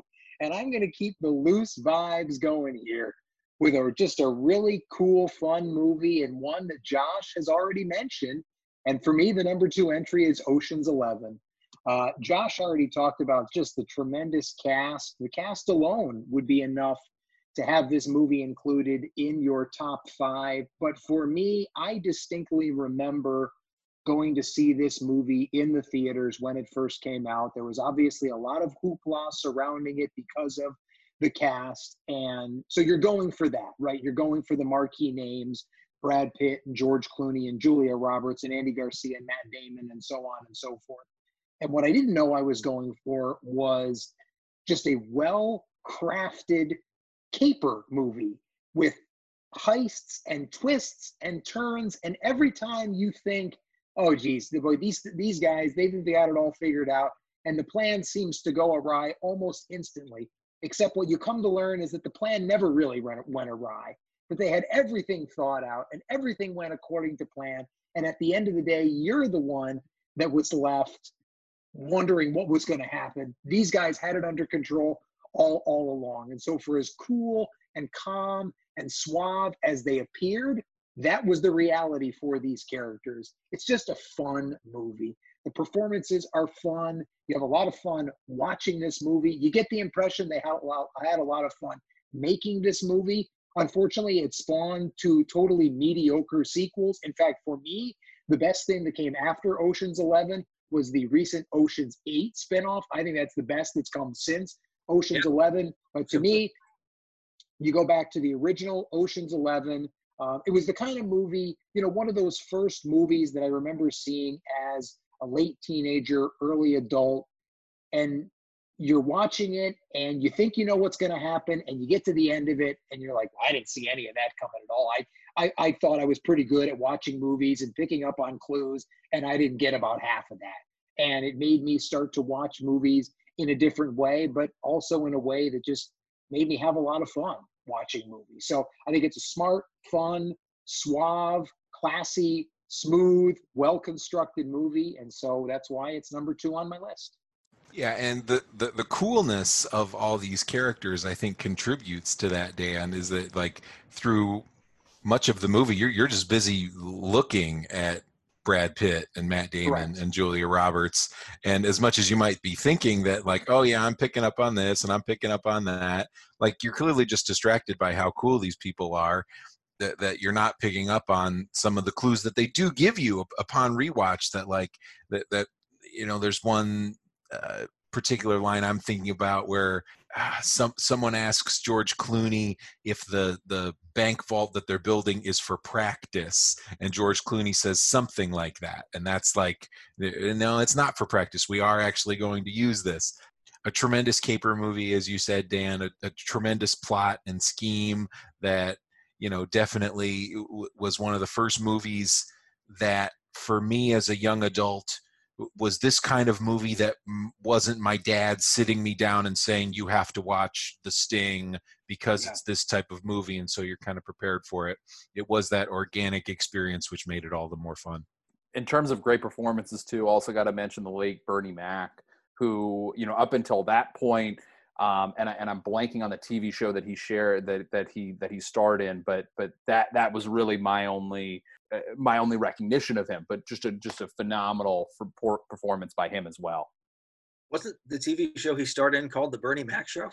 i think you're yeah, probably yeah, I think, I think it was. Yeah. i think it was. Yeah, whoops. That was totally a Dan move right there. Uh, but Josh, Josh, you're right. I mean, the the rewatchability of this movie, huge points in its favor because you can watch this movie a half dozen or a dozen times and pick up something new each and every time. But you're right. The one thing that you are going to pick up on each and every time that you watch it, and I am very comfortable in my own skin saying this, that as I watch this movie, I am completely distracted by how beautiful Brad Pitt and how beautiful George Clooney look in a tuxedo or suit, respectively. Because for all the times that I have tried to look that good in a suit and or tuxedo, I never come anywhere close. But I keep watching that movie and keep thinking maybe one day that could be. Yeah, I, I often more end up looking like I raided Ted Nugent's wardrobe. Um, uh, so I'm going to move on to my number two, and it's the Wes Anderson movie that I chose to put in my top five. I forced myself to own to choose one, and I'm choosing 1998's Rushmore. I had to choose one where Bill Murray played a, a, a prominent role. He is probably my favorite actor, certainly my favorite comedic actor. Bill Murray as Herman Blume is tremendous in this movie. I just watched it again last night, and he just makes me laugh so much. All the little choices, all the little things that he chooses to do in this movie, where he's like on his cell phone. This is an early days of cell phone, having a conversation with Max Fisher, walking through the school playground as a bunch of like elementary schoolers are playing basketball, and he runs up and blocks one of their shots just for fun. Um, so I mean, so the Bill Murray performance period, but the the soundtrack and the score. We talk about. We've said this a few times on this podcast so far. Soundtrack and score. This is uh, Mark Mothersbaugh score, but there's also a lot of music placement by Wes Anderson, and I'm sure the musical supervisor whose name escapes me at, at the moment. And that is done so well in this movie, no better than in the the final scene with "Ooh La La" by the Faces. It was the first time I'd ever heard that song it's a movie that keeps me coming back. Uh, I, I, as I said, I watched it last night, and when I went upstairs, my wife said, "What was that movie that was making you laugh?" That, you know, after all these years and all these viewings, it's still making me laugh out loud. And that's a filmmaker, Wes Anderson, who I I admit I didn't even really consider. And I'm looking back in my filmography right now, and while he's made some great movies, I think I'm safe in my own category. But I'm glad he's represented because he's tremendous. And I confess I don't know Rushmore that well. I'm based on the strength of your recommendation. I'm going to have to go go check it out now, especially for Bill Murray, who again, yeah, is a treasure. And that's also Jason Schwartzman and um, Yeah, he plays the the the, the nerdy uh, Max Fisher, and he's outstanding. Uh, Olivia Williams gives a great Yeah. performance uh, as the the elementary school teacher that he's in, infatuated with. Brian Cox has a great has Oh. a great little role as the curmudgeonly school uh, headmaster. Seymour Cassel as as Max's uh, dad has a couple of really funny lines. Uh, Max in trying to he goes to this uh, prestigious private school and he's trying to play his dad up and he he, he says that he's uh, so he tells people that his dad is a brain surgeon when in fact he's a barber. And at the end of the movie, um, one one of the people that Max tells this to runs into Seymour Cassel and he says, "Oh, I, I hear I hear you're a brain surgeon." And Seymour Cassel just deadpans like, "No, I'm a barber." But a lot of people make that mistake. yeah. T- terrific dialogue. Gabe, what's your number two? Uh, my number two, um, I'm gonna do a repeat filmmaker for me, and um, my number two is gonna be The Prestige uh, from 2006, uh, another Christopher Nolan movie. I I struggled in my top five to sort of hit the difference between movies that I thought deserved inclusion on a kind of my generational type list, as we're talking about here, and movies that you know were just sort of my personal favorites. And The Prestige splits the difference, I think, very neatly down the middle. Um, I still think this might be my favorite Christopher Nolan movie. I have a huge soft spot for Interstellar that falls outside my, you know, me year, yearly purview here. Um, and yeah, Inception I think may be the best Christopher Nolan movie, but it may not be my favorite because that may be the prestige. Um, just starting with cast, it's a phenomenal lineup. It's Christian Bale, Hugh Jackman, Michael Caine, Scarlett Johansson, Andy Serkis, David Bowie, Rebecca Hall. Um, I mean, the the list I think even can go on beyond that. And it's uh, again very emblematic of, um, and it's an early Nolan movie, and this is one that I think is really interesting that he makes at this point because this is on the heels, or just after rather, him making Batman Begins, which is a pretty big smash. Which, when you remember when Christopher Nolan makes that, Batman's kind of on the outs. The last movie we had was Batman and Robin, which we've talked about that. That wasn't that great. And Nolan reinvents it wildly and completely with Batman Begins by doing the innovative thing of taking the notion of Batman completely seriously. It's a smash. He gets to do whatever he wants. So Warner Brothers is like, okay, go ahead.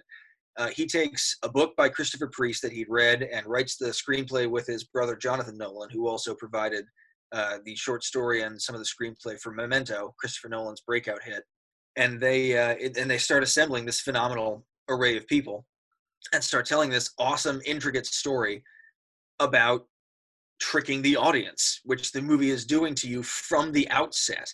I mean, at the very beginning, Michael Caine's John Cutter is telling you what the the prestige is. You know, there's the pledge, there's the turn, and there's the prestige. I, I think that's what it is. He's going to tell you you're going to he, uh, he's going to do a trick. He's going to do the trick and turn something ordinary into the extraordinary, and then you're going to never see you know what comes at you after that. And that's exactly what the movie does every time. It's one of the uh, movies that I think best rewards rewatching because there are so many intricately layered hints, some of which are obvious upon rewatching and some of which are not. Um, but it's a tremendous turn from Christian Bale. Uh, I think a particularly tremendous turn from Hugh Jackman um, as Rupert Angier, who really taps into his showman side to bring this um, stage magician to life. And uh, I, I, think it's a, it's remarkable that having the ability to do anything he wants, Christopher Nolan tells this really Christopher Nolan tale about obsession, duality, um, reality, and uh, it, it, yeah, it's it's tremendous. I I love that movie too, Gabe. It's it's beyond my years for this particular brief, um, and, and Lord knows with your uh, film knowledge and acumen, you describe it a hell of a lot better than I ever could. But to me, it just strikes me as one of those thoughtful thinking but cool movies. Like it's the movie that at the end, you know, magicians they they turn tricks, right? And at the end, it's it's I gotcha. And this That's movie, yeah, kind this of movie got you big time. Definitely did. And and you're right. Um, maybe even more rewarding on the rewatch than Ocean's 11 because you're right you pick up some of these little clues and you you learn little things but it's different things each and every time and and you said it. I mean, you know, Christian Bale is phenomenal, and, and I I adore Hugh Jackman. I mean, I'll see anything that he's in. You mentioned his showman side. Uh, the Greatest Showman was not a good movie, but Hugh no. Jackman sure as heck is is fun in it. He's tremendous in this. Michael Caine is phenomenal as always, and um, it ends with a nice, cool, kind of lurking, creepy Thom Yorke song at the end in the end credits. So I'm I'm all on board with that. That's that's a great pick, Gabe.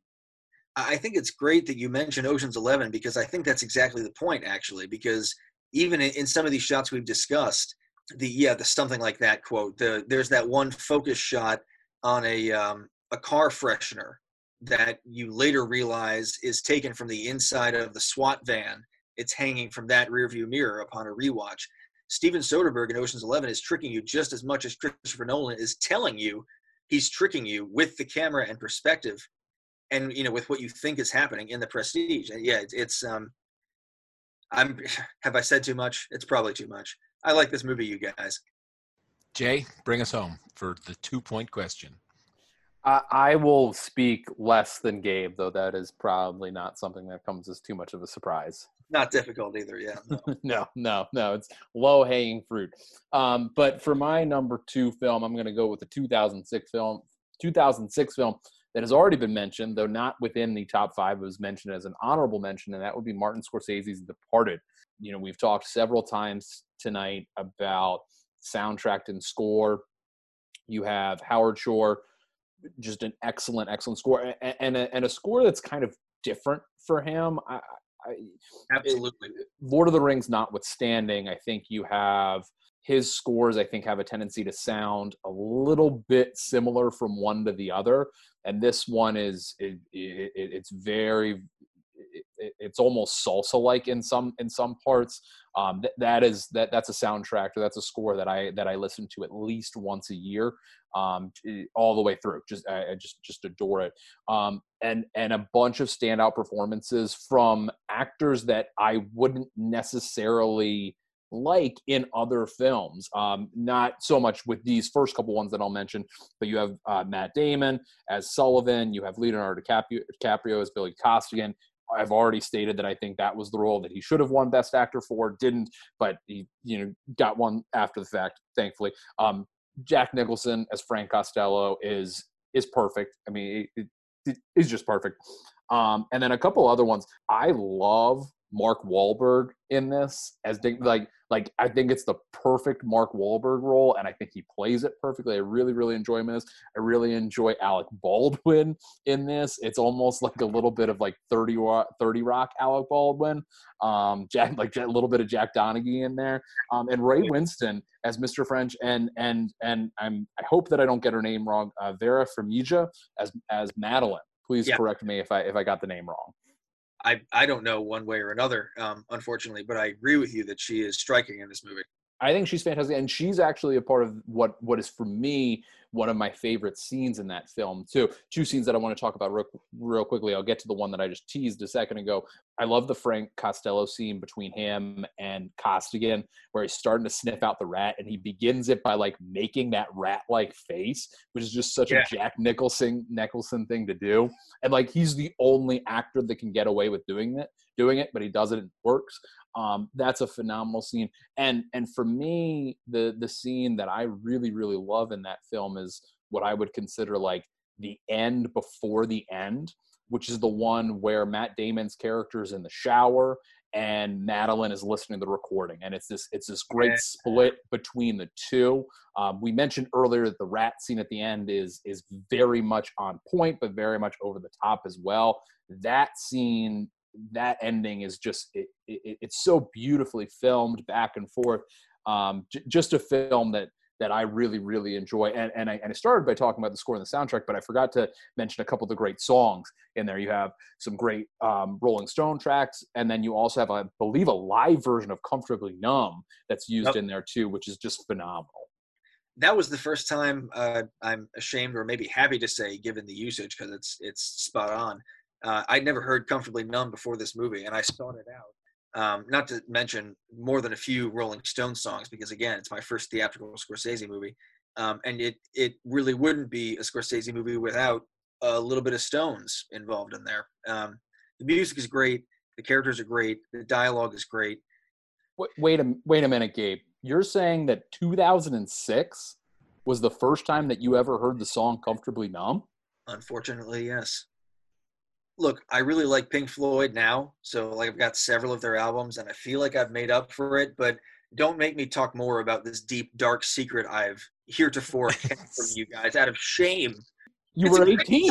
I'm sorry. You were 18. What were you doing for the past 17 not, years? Not quite a safe space on on Dorkfest, the podcast, but I think maybe we can agree to tuck that one away for later and and and g- give Gabe his his full and true ribbing at, a at a, at a later date. Uh, tremendous job, Dorks. A great collection of of movies that that we've assembled here, really representative uh, of the era. Dan going with The Rock, Notting Hill, Toy Story 2, and Ocean's 11.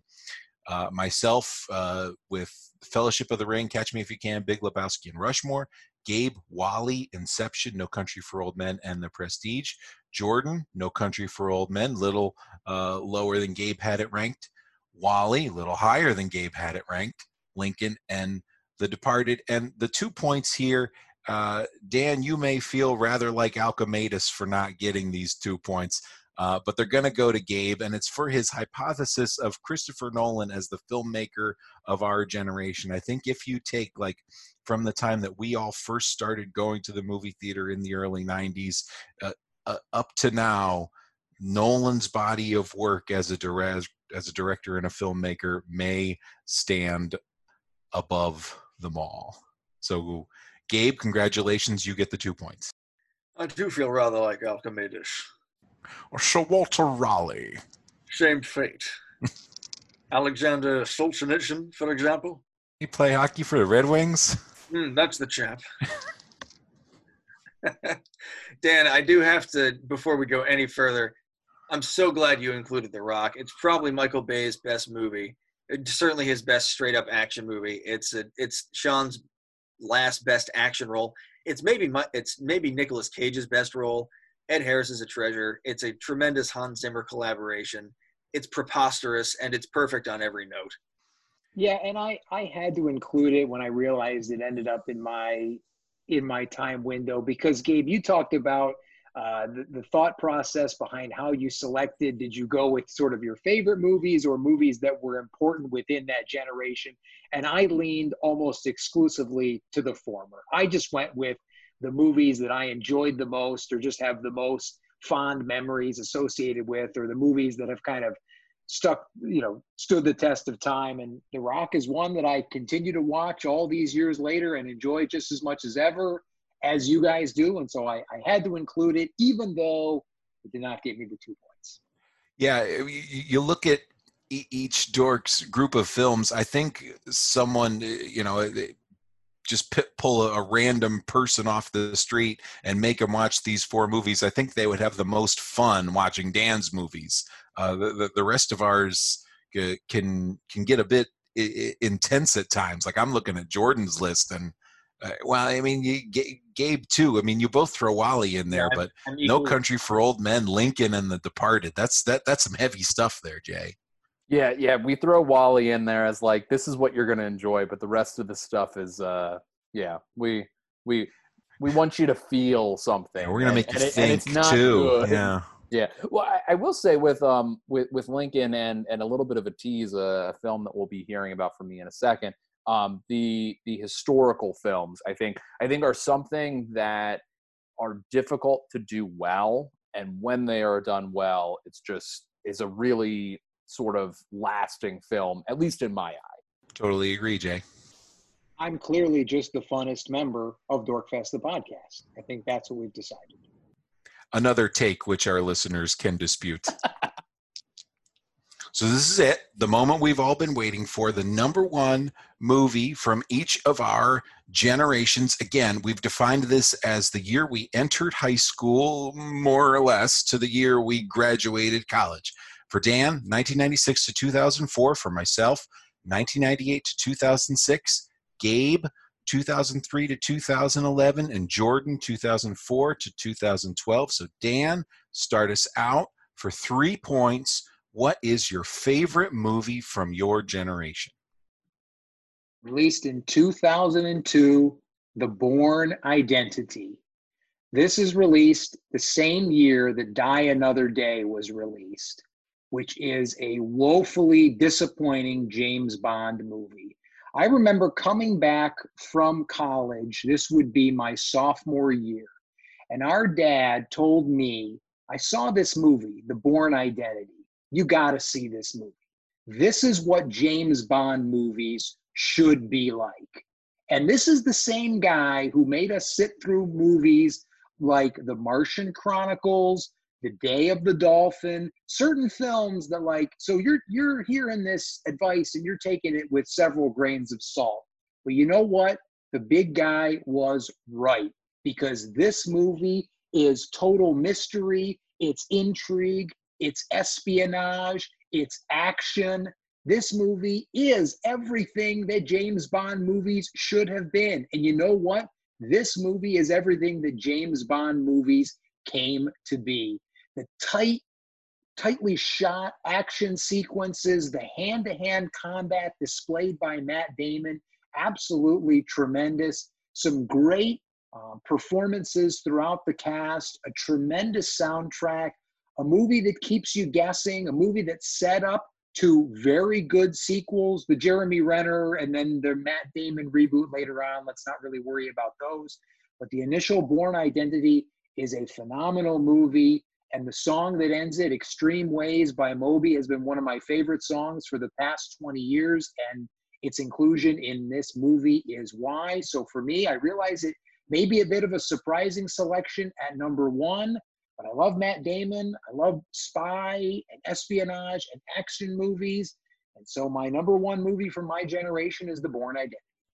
It's not surprising to me at all, Dan, for two reasons. One, because I know you love it so much, and the other is that I seriously considered putting it on my list. And the primary reason why I didn't is because I knew that you would. And so I knew it would be represented everything you said, Dan, is spot on. Just want a quick mention. My favorite scene from this movie is the the snowy field shootout between Matt Damon and Clive Owen. Uh, you know, the climactic uh, action sequence of that movie uh, is is just so tremendous with with Damon uh, with just this shotgun that he, you know, even just the start of that scene where he deduces that this guy has a shotgun, and then he looks at the toys and thinks, okay, so the shotgun will be high above like a shelf or something because he won't want his kids to accidentally get the shotgun. And uh, the way that he smokes out Clive Owen's character uh, and and goes in for the kill, and then the little dialogue, the intimate dialogue that they have, um, and Clive Owen's you know last words about the headaches that they get, uh, and uh, it's it's it's tremendous for a guy in Jason Bourne who throughout this movie has no idea who he is, he is instinctively in control of virtually every scene.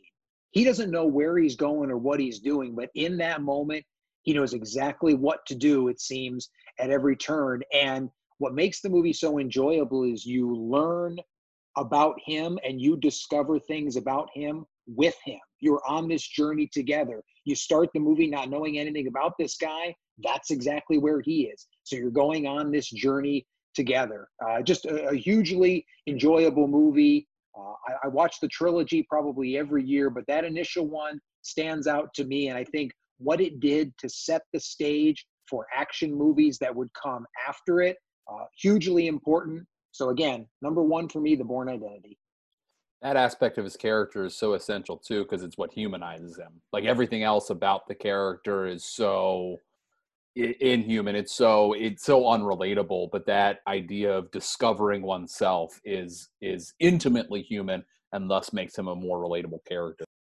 This is all 100% right. I, I um, had considered including one or the other of the subsequent sequels um, of this franchise on my list, but again, it was a franchise. I wasn't certain about the rules, so rather than ask, I just decided not to include them.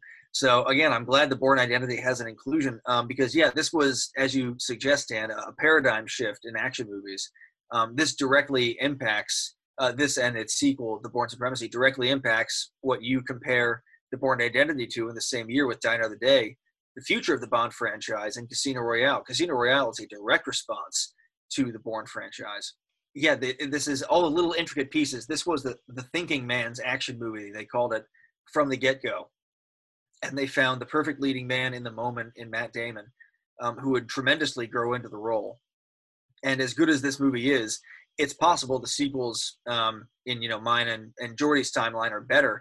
That said, um, the groundwork laid by this, by as what you guys suggest, this character who we kind of root for because he himself is it's the classic audience surrogate role he doesn't know who he is we don't know who he is we're going to follow him on this journey. And as it goes on, it you know the suggestion is greater and greater that maybe he wasn't that great a guy.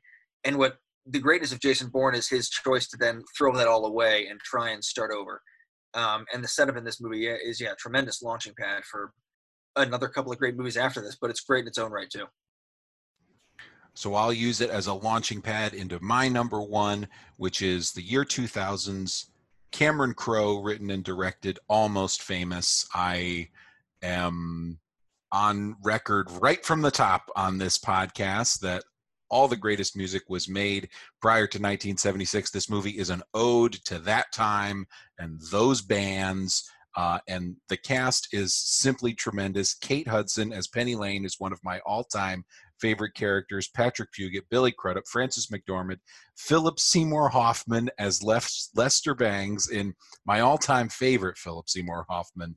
Uh, performance, uh, the the interview that he gives with the the local radio host, where he's talking about the Doors and the Guess Who and Iggy Pop. Amen. Uh, definitely one of my favorite scenes.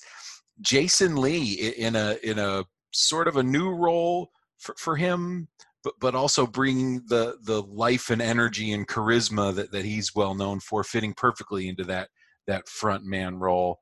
It, it was a movie that was made for a person with exactly my interests when I was a you know sophomore junior in high school and I just ate it up with a spoon and continue to to this day. I absolutely adore this movie. I knew it all I can say is I knew it. I there were two films, much yeah, like it, you. It shouldn't have been a, it's a surprise to no one, but no, you're no, you're correct. But the way you knew that I was going to include the Bourne Identity is the same way that I knew you were going to include Almost Famous, and for all the reasons that you mentioned, it is a hugely enjoyable movie, and it checks all of those classic rock boxes perfectly. Goes without saying, but yet another great soundtrack in our in our podcast tonight how could it not be given everything that that movie deals with? But you know, man, that's a tremendous movie regardless. The tiny dancer scene also one that is just you know, you know, I, I guarantee you Cameron Crowe writing that scene was just like, I know this is gonna, uh, this is gonna rock, and and it surely did. That's Billy Crudup in that movie, right? As one of the as the rocker he's yeah following? he's yeah he Billy Crudup is the lead guitarist, and and the so and there's a sort of feud developing with Jason Lee, who's who's the lead singer, and then the you know the other two nobodies of the band, as so many of that era were. Yeah, all right, I'm gonna have to go back to that movie. I mean, obviously, it's my favorite movie from that era. It's a top five movie for me overall. I, I, I strongly endorse it, Gabe. Um, and so, what's your number one? Uh, my number one is going to be 2006's uh, Children of Men, uh, directed by Alfonso Cuarón. Um, it's a screenplay by him and, and several others. It's based off a book by P.D. James, uh, British novelist.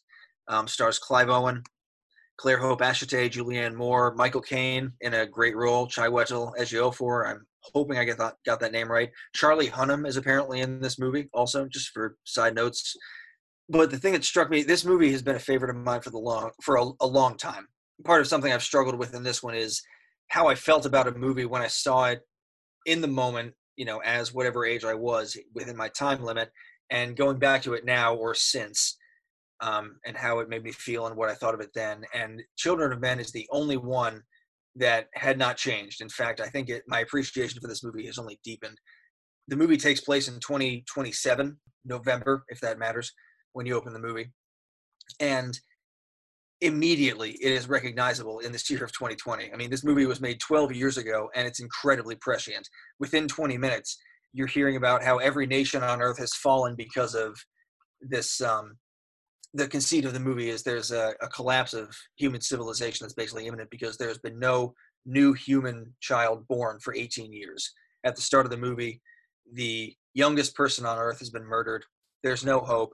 Everything's terrible uh, Clive Owen is one of the main is the main character here, and he, as he takes the tram to and from work, you see literal immigrants in cages. I mean, it's terrible imagery, but boy, in this year of 2020, does it not ring true? The climate is has changed. You know, you've got terroristic factions running, you know, various parts. You get London gets bombed, or, or part of I'm sorry, part of the United Kingdom gets bombed at some point at the end.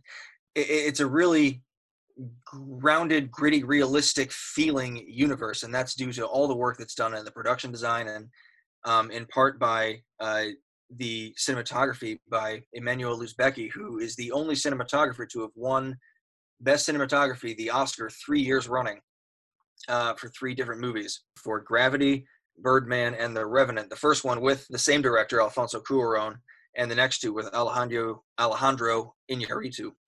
It's a striking movie. Uh, it, it's deep. There's a lot of layers to it. There's this documentary style to the cinematography, as I mentioned, that is incredibly striking and draws you directly into it.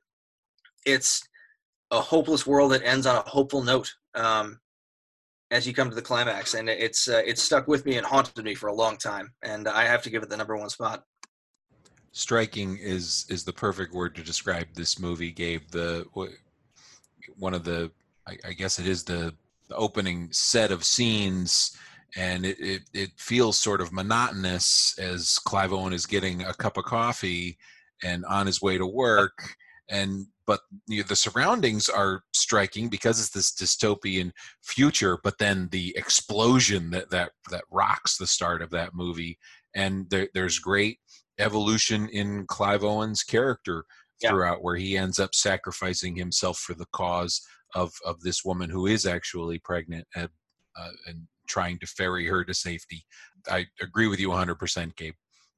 It's it's just you know it's touching. There there's so much to this movie upon rewatching, um, and it, it really is incredible to watch now and again. And Michael Caine, um, you know, the role was you know not written much with um, you know him in uh, in the Prestige. The role of John Cutter was not written for him. It, you know, Nolan started making movies, and Michael Caine happened to be there.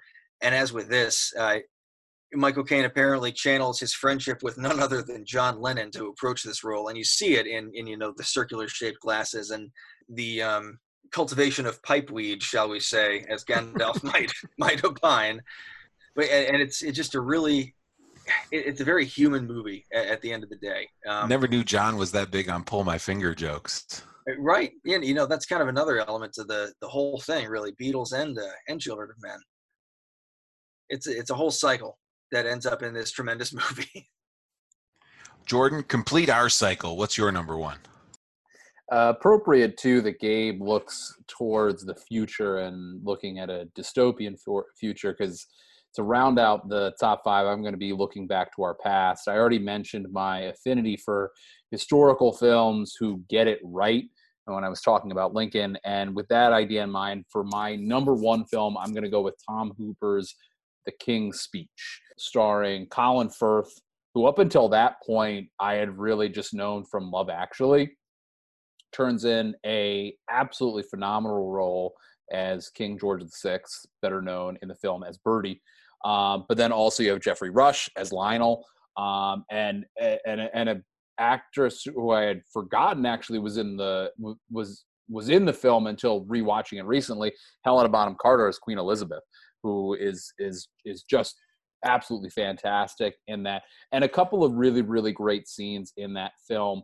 Um, you have the first scene between Queen Elizabeth and Lionel, and you know she's approaching him, trying to get his services as a way to help her husband, and she's very much playing up her royalty um, as a way to almost, you know, overpower him and and get him to submit and he submits only slightly to make sure that he's saying your highness but but but he doesn't submit entirely so it's this great tete-a-tete between these two characters one of whom is royalty and the other of whom considers himself royalty in his field. The public speaking montage between Geoffrey rush and colin firth i'm not a particular fan of montages but this one i think does a really really great job of actually delving deep into public speaking strategies. And and as a school teacher this is something that i that that's a scene that i use at least every school year when we do public speaking. I, I go through this.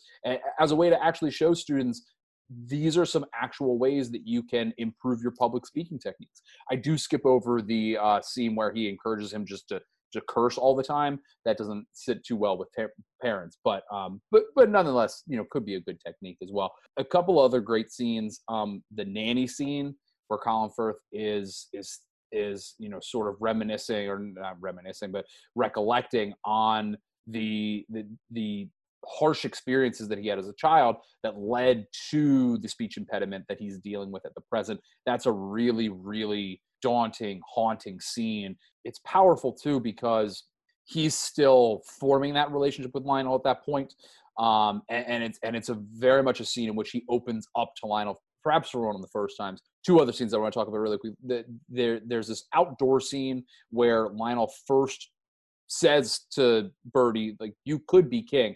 And what I love about this scene is that right after he says this, the camera switches angles that it now appears that Bertie is is is walking backwards. Um, and, and it's just, it's just, just nice camera work that's kind of indicating the fact that that that he's moving backwards in terms of his evolution as a character. And last but not least, you have the actual King's speech, the final scene. And what I love about it is that you have this famous speech that's told as an intimate conversation between people that have become friends. I mean, it's just such a beautiful scene between two actors that are that are that are really just living in that moment together. So, number one for me, the King's speech. There's a lot of merit to that, Jay. I mean, that that scene you you talk about here at the very end when uh, what's the line that Geoffrey Rush and Geoffrey Rush is I think the Quicksilver in this movie. He's the thing that Colin Firth wins an Oscar for this movie, but it's Geoffrey Rush I think that really makes it work and gel. Like the whole idea of it when he says, you know, don't worry about that, just say it to me. Yeah, Absolutely. I was gonna Absolutely. say that's that's the line that rings and, it for me. And and, and the, and the camera work right after that too. You have the you know he's the the the microphone is between them and and right after he says just say it to me there's that like breathe like it, it it's it, it's it's such a i mean he's supporting. It, it's such a it's a really beautiful human moment. I like also um guy pearce is his brother in that movie right? Yeah he's um just to call out another actor that i like um very much who happens to slide by in here um great casting too as sort of a foil absolutely. to colin firth in that like it, it's it just, yeah just really really smart casting and as you say, Helena Bonham Carter too. I mean, she always turns in something that is at the worst hugely reliable, and and she's clearly having fun being here in this one. I, I for whatever reason, I it always seemed to me that she this was a, a, role she happily undertook and it, it shows and I, I, think she's delightful in this and maybe the reason that i like her so much in that is that i think this was coming out right around the time that she would have been that, that she would have been well known for her roles in Harry Potter as Bellatrix Lestrange. Strange. Yeah, so, yeah. And, it, and it was so different from that, but yet still so Helena Bonham Carter. Like she's, uh, you're so right, Gabe. I don't think there's anything that she's done that I haven't liked. She just, just really a wonderful performer. Yeah, she's great. You all are great too, Dorks. I mean, this has been really fun to take this stroll down memory lane. I, I've, I've certainly enjoyed it. Now it's time. I've got to, I've got to give somebody three points for this final question. And Gabe and Jordan, I mean, you really just, you did really, you did a really good job, and and and you made it interesting for the listeners. But Dan comes from behind, does it again. The Bourne Identity is the clincher. He gets all three points. He takes the lead and the win for the episode. I, I, I admire the way Dan segmented his picks into different categories. I feel like that was a good way to do it. Uh, he also, uh, uh as I said, uh, assembled the most fun lineup I think of movies to watch. But really, this is this is a first among equals situation. But Dan, I'm giving you the points and the victory. I appreciate it very much. Just solidifying my role as the most fun member of the Dorkfest podcast, albeit uh, none of my movies are winning Academy Awards or anything like that. But we've got a fun lineup from 1996 to 2004. It was a good year of movies. And boy, am I glad that uh, I elected for the Bourne Identity over 10 Things I Hate About You a really good 50-50 call there at the end. you certainly saved yourself. That's a good movie too, though. No, it's it's, like a, it's Julia, a, Julia Stiles, it's a, right? It's a tremendous movie. Yeah, it, it was in my rom com conversation, but I, I elected to go with Notting Hill. Jordan, that's based off Shakespeare. It is. It is. Well, and Josh, you already said this. I, you know, Dan, even though you didn't get the points for the two point question immediately when you started segmenting your your film selections, that that was something that entranced me. So, so well done there. Nice, nice creative thinking there, Daniel. I put a lot of thought into this stuff. I just don't usually get it right. That's all. You put a lot of thought in, and then and then you usually fall flat during the actual podcast. But you didn't Right. this time. Good job. Woo, yes. All right. Thanks. Yeah, I'm actually feeling man. Well done. Bilbo made it to Mount Doom. Woohoo. Yeah, I'm actually feeling rather good about all this. I think we've arrived, arrived at a very special place, eh? Spiritually, ecumenically, grammatically. It's certainly been a pleasant stroll down mem- memory lane for us here at Dorkfest, the podcast. If it was for you as well, we'd surely appreciate it if you would rate us best in show on Google, Apple, Spotify, or Stitcher. Help us take dead aim at those rich podcasts get them in the crosshairs and take them down. They can buy advertisers, but they can't buy backbone. Don't let them forget that. You can also catch us on Instagram. That's Dorkfest underscore, underscore podcast. Unfortunately, our MySpace page is currently down, and our AOL Instant Messenger is permanent, permanently set to a cryptic away message. Well, that about does it. Wraps it all up things seem to have worked out pretty good for Dan. And it was a pretty good podcast, don't you think? Made me laugh to beat the band. Parts, anyway. I didn't like seeing Jordan Gay Blues, but then I happen to know there's another Dorkfest, the podcast, on the way. We hope you folks enjoyed yourselves. Catch you later on down the trail. Why don't y'all fade away? Don't try and dig what we all say. I'm not trying to cause a big sensation. I'm just talking about my generation.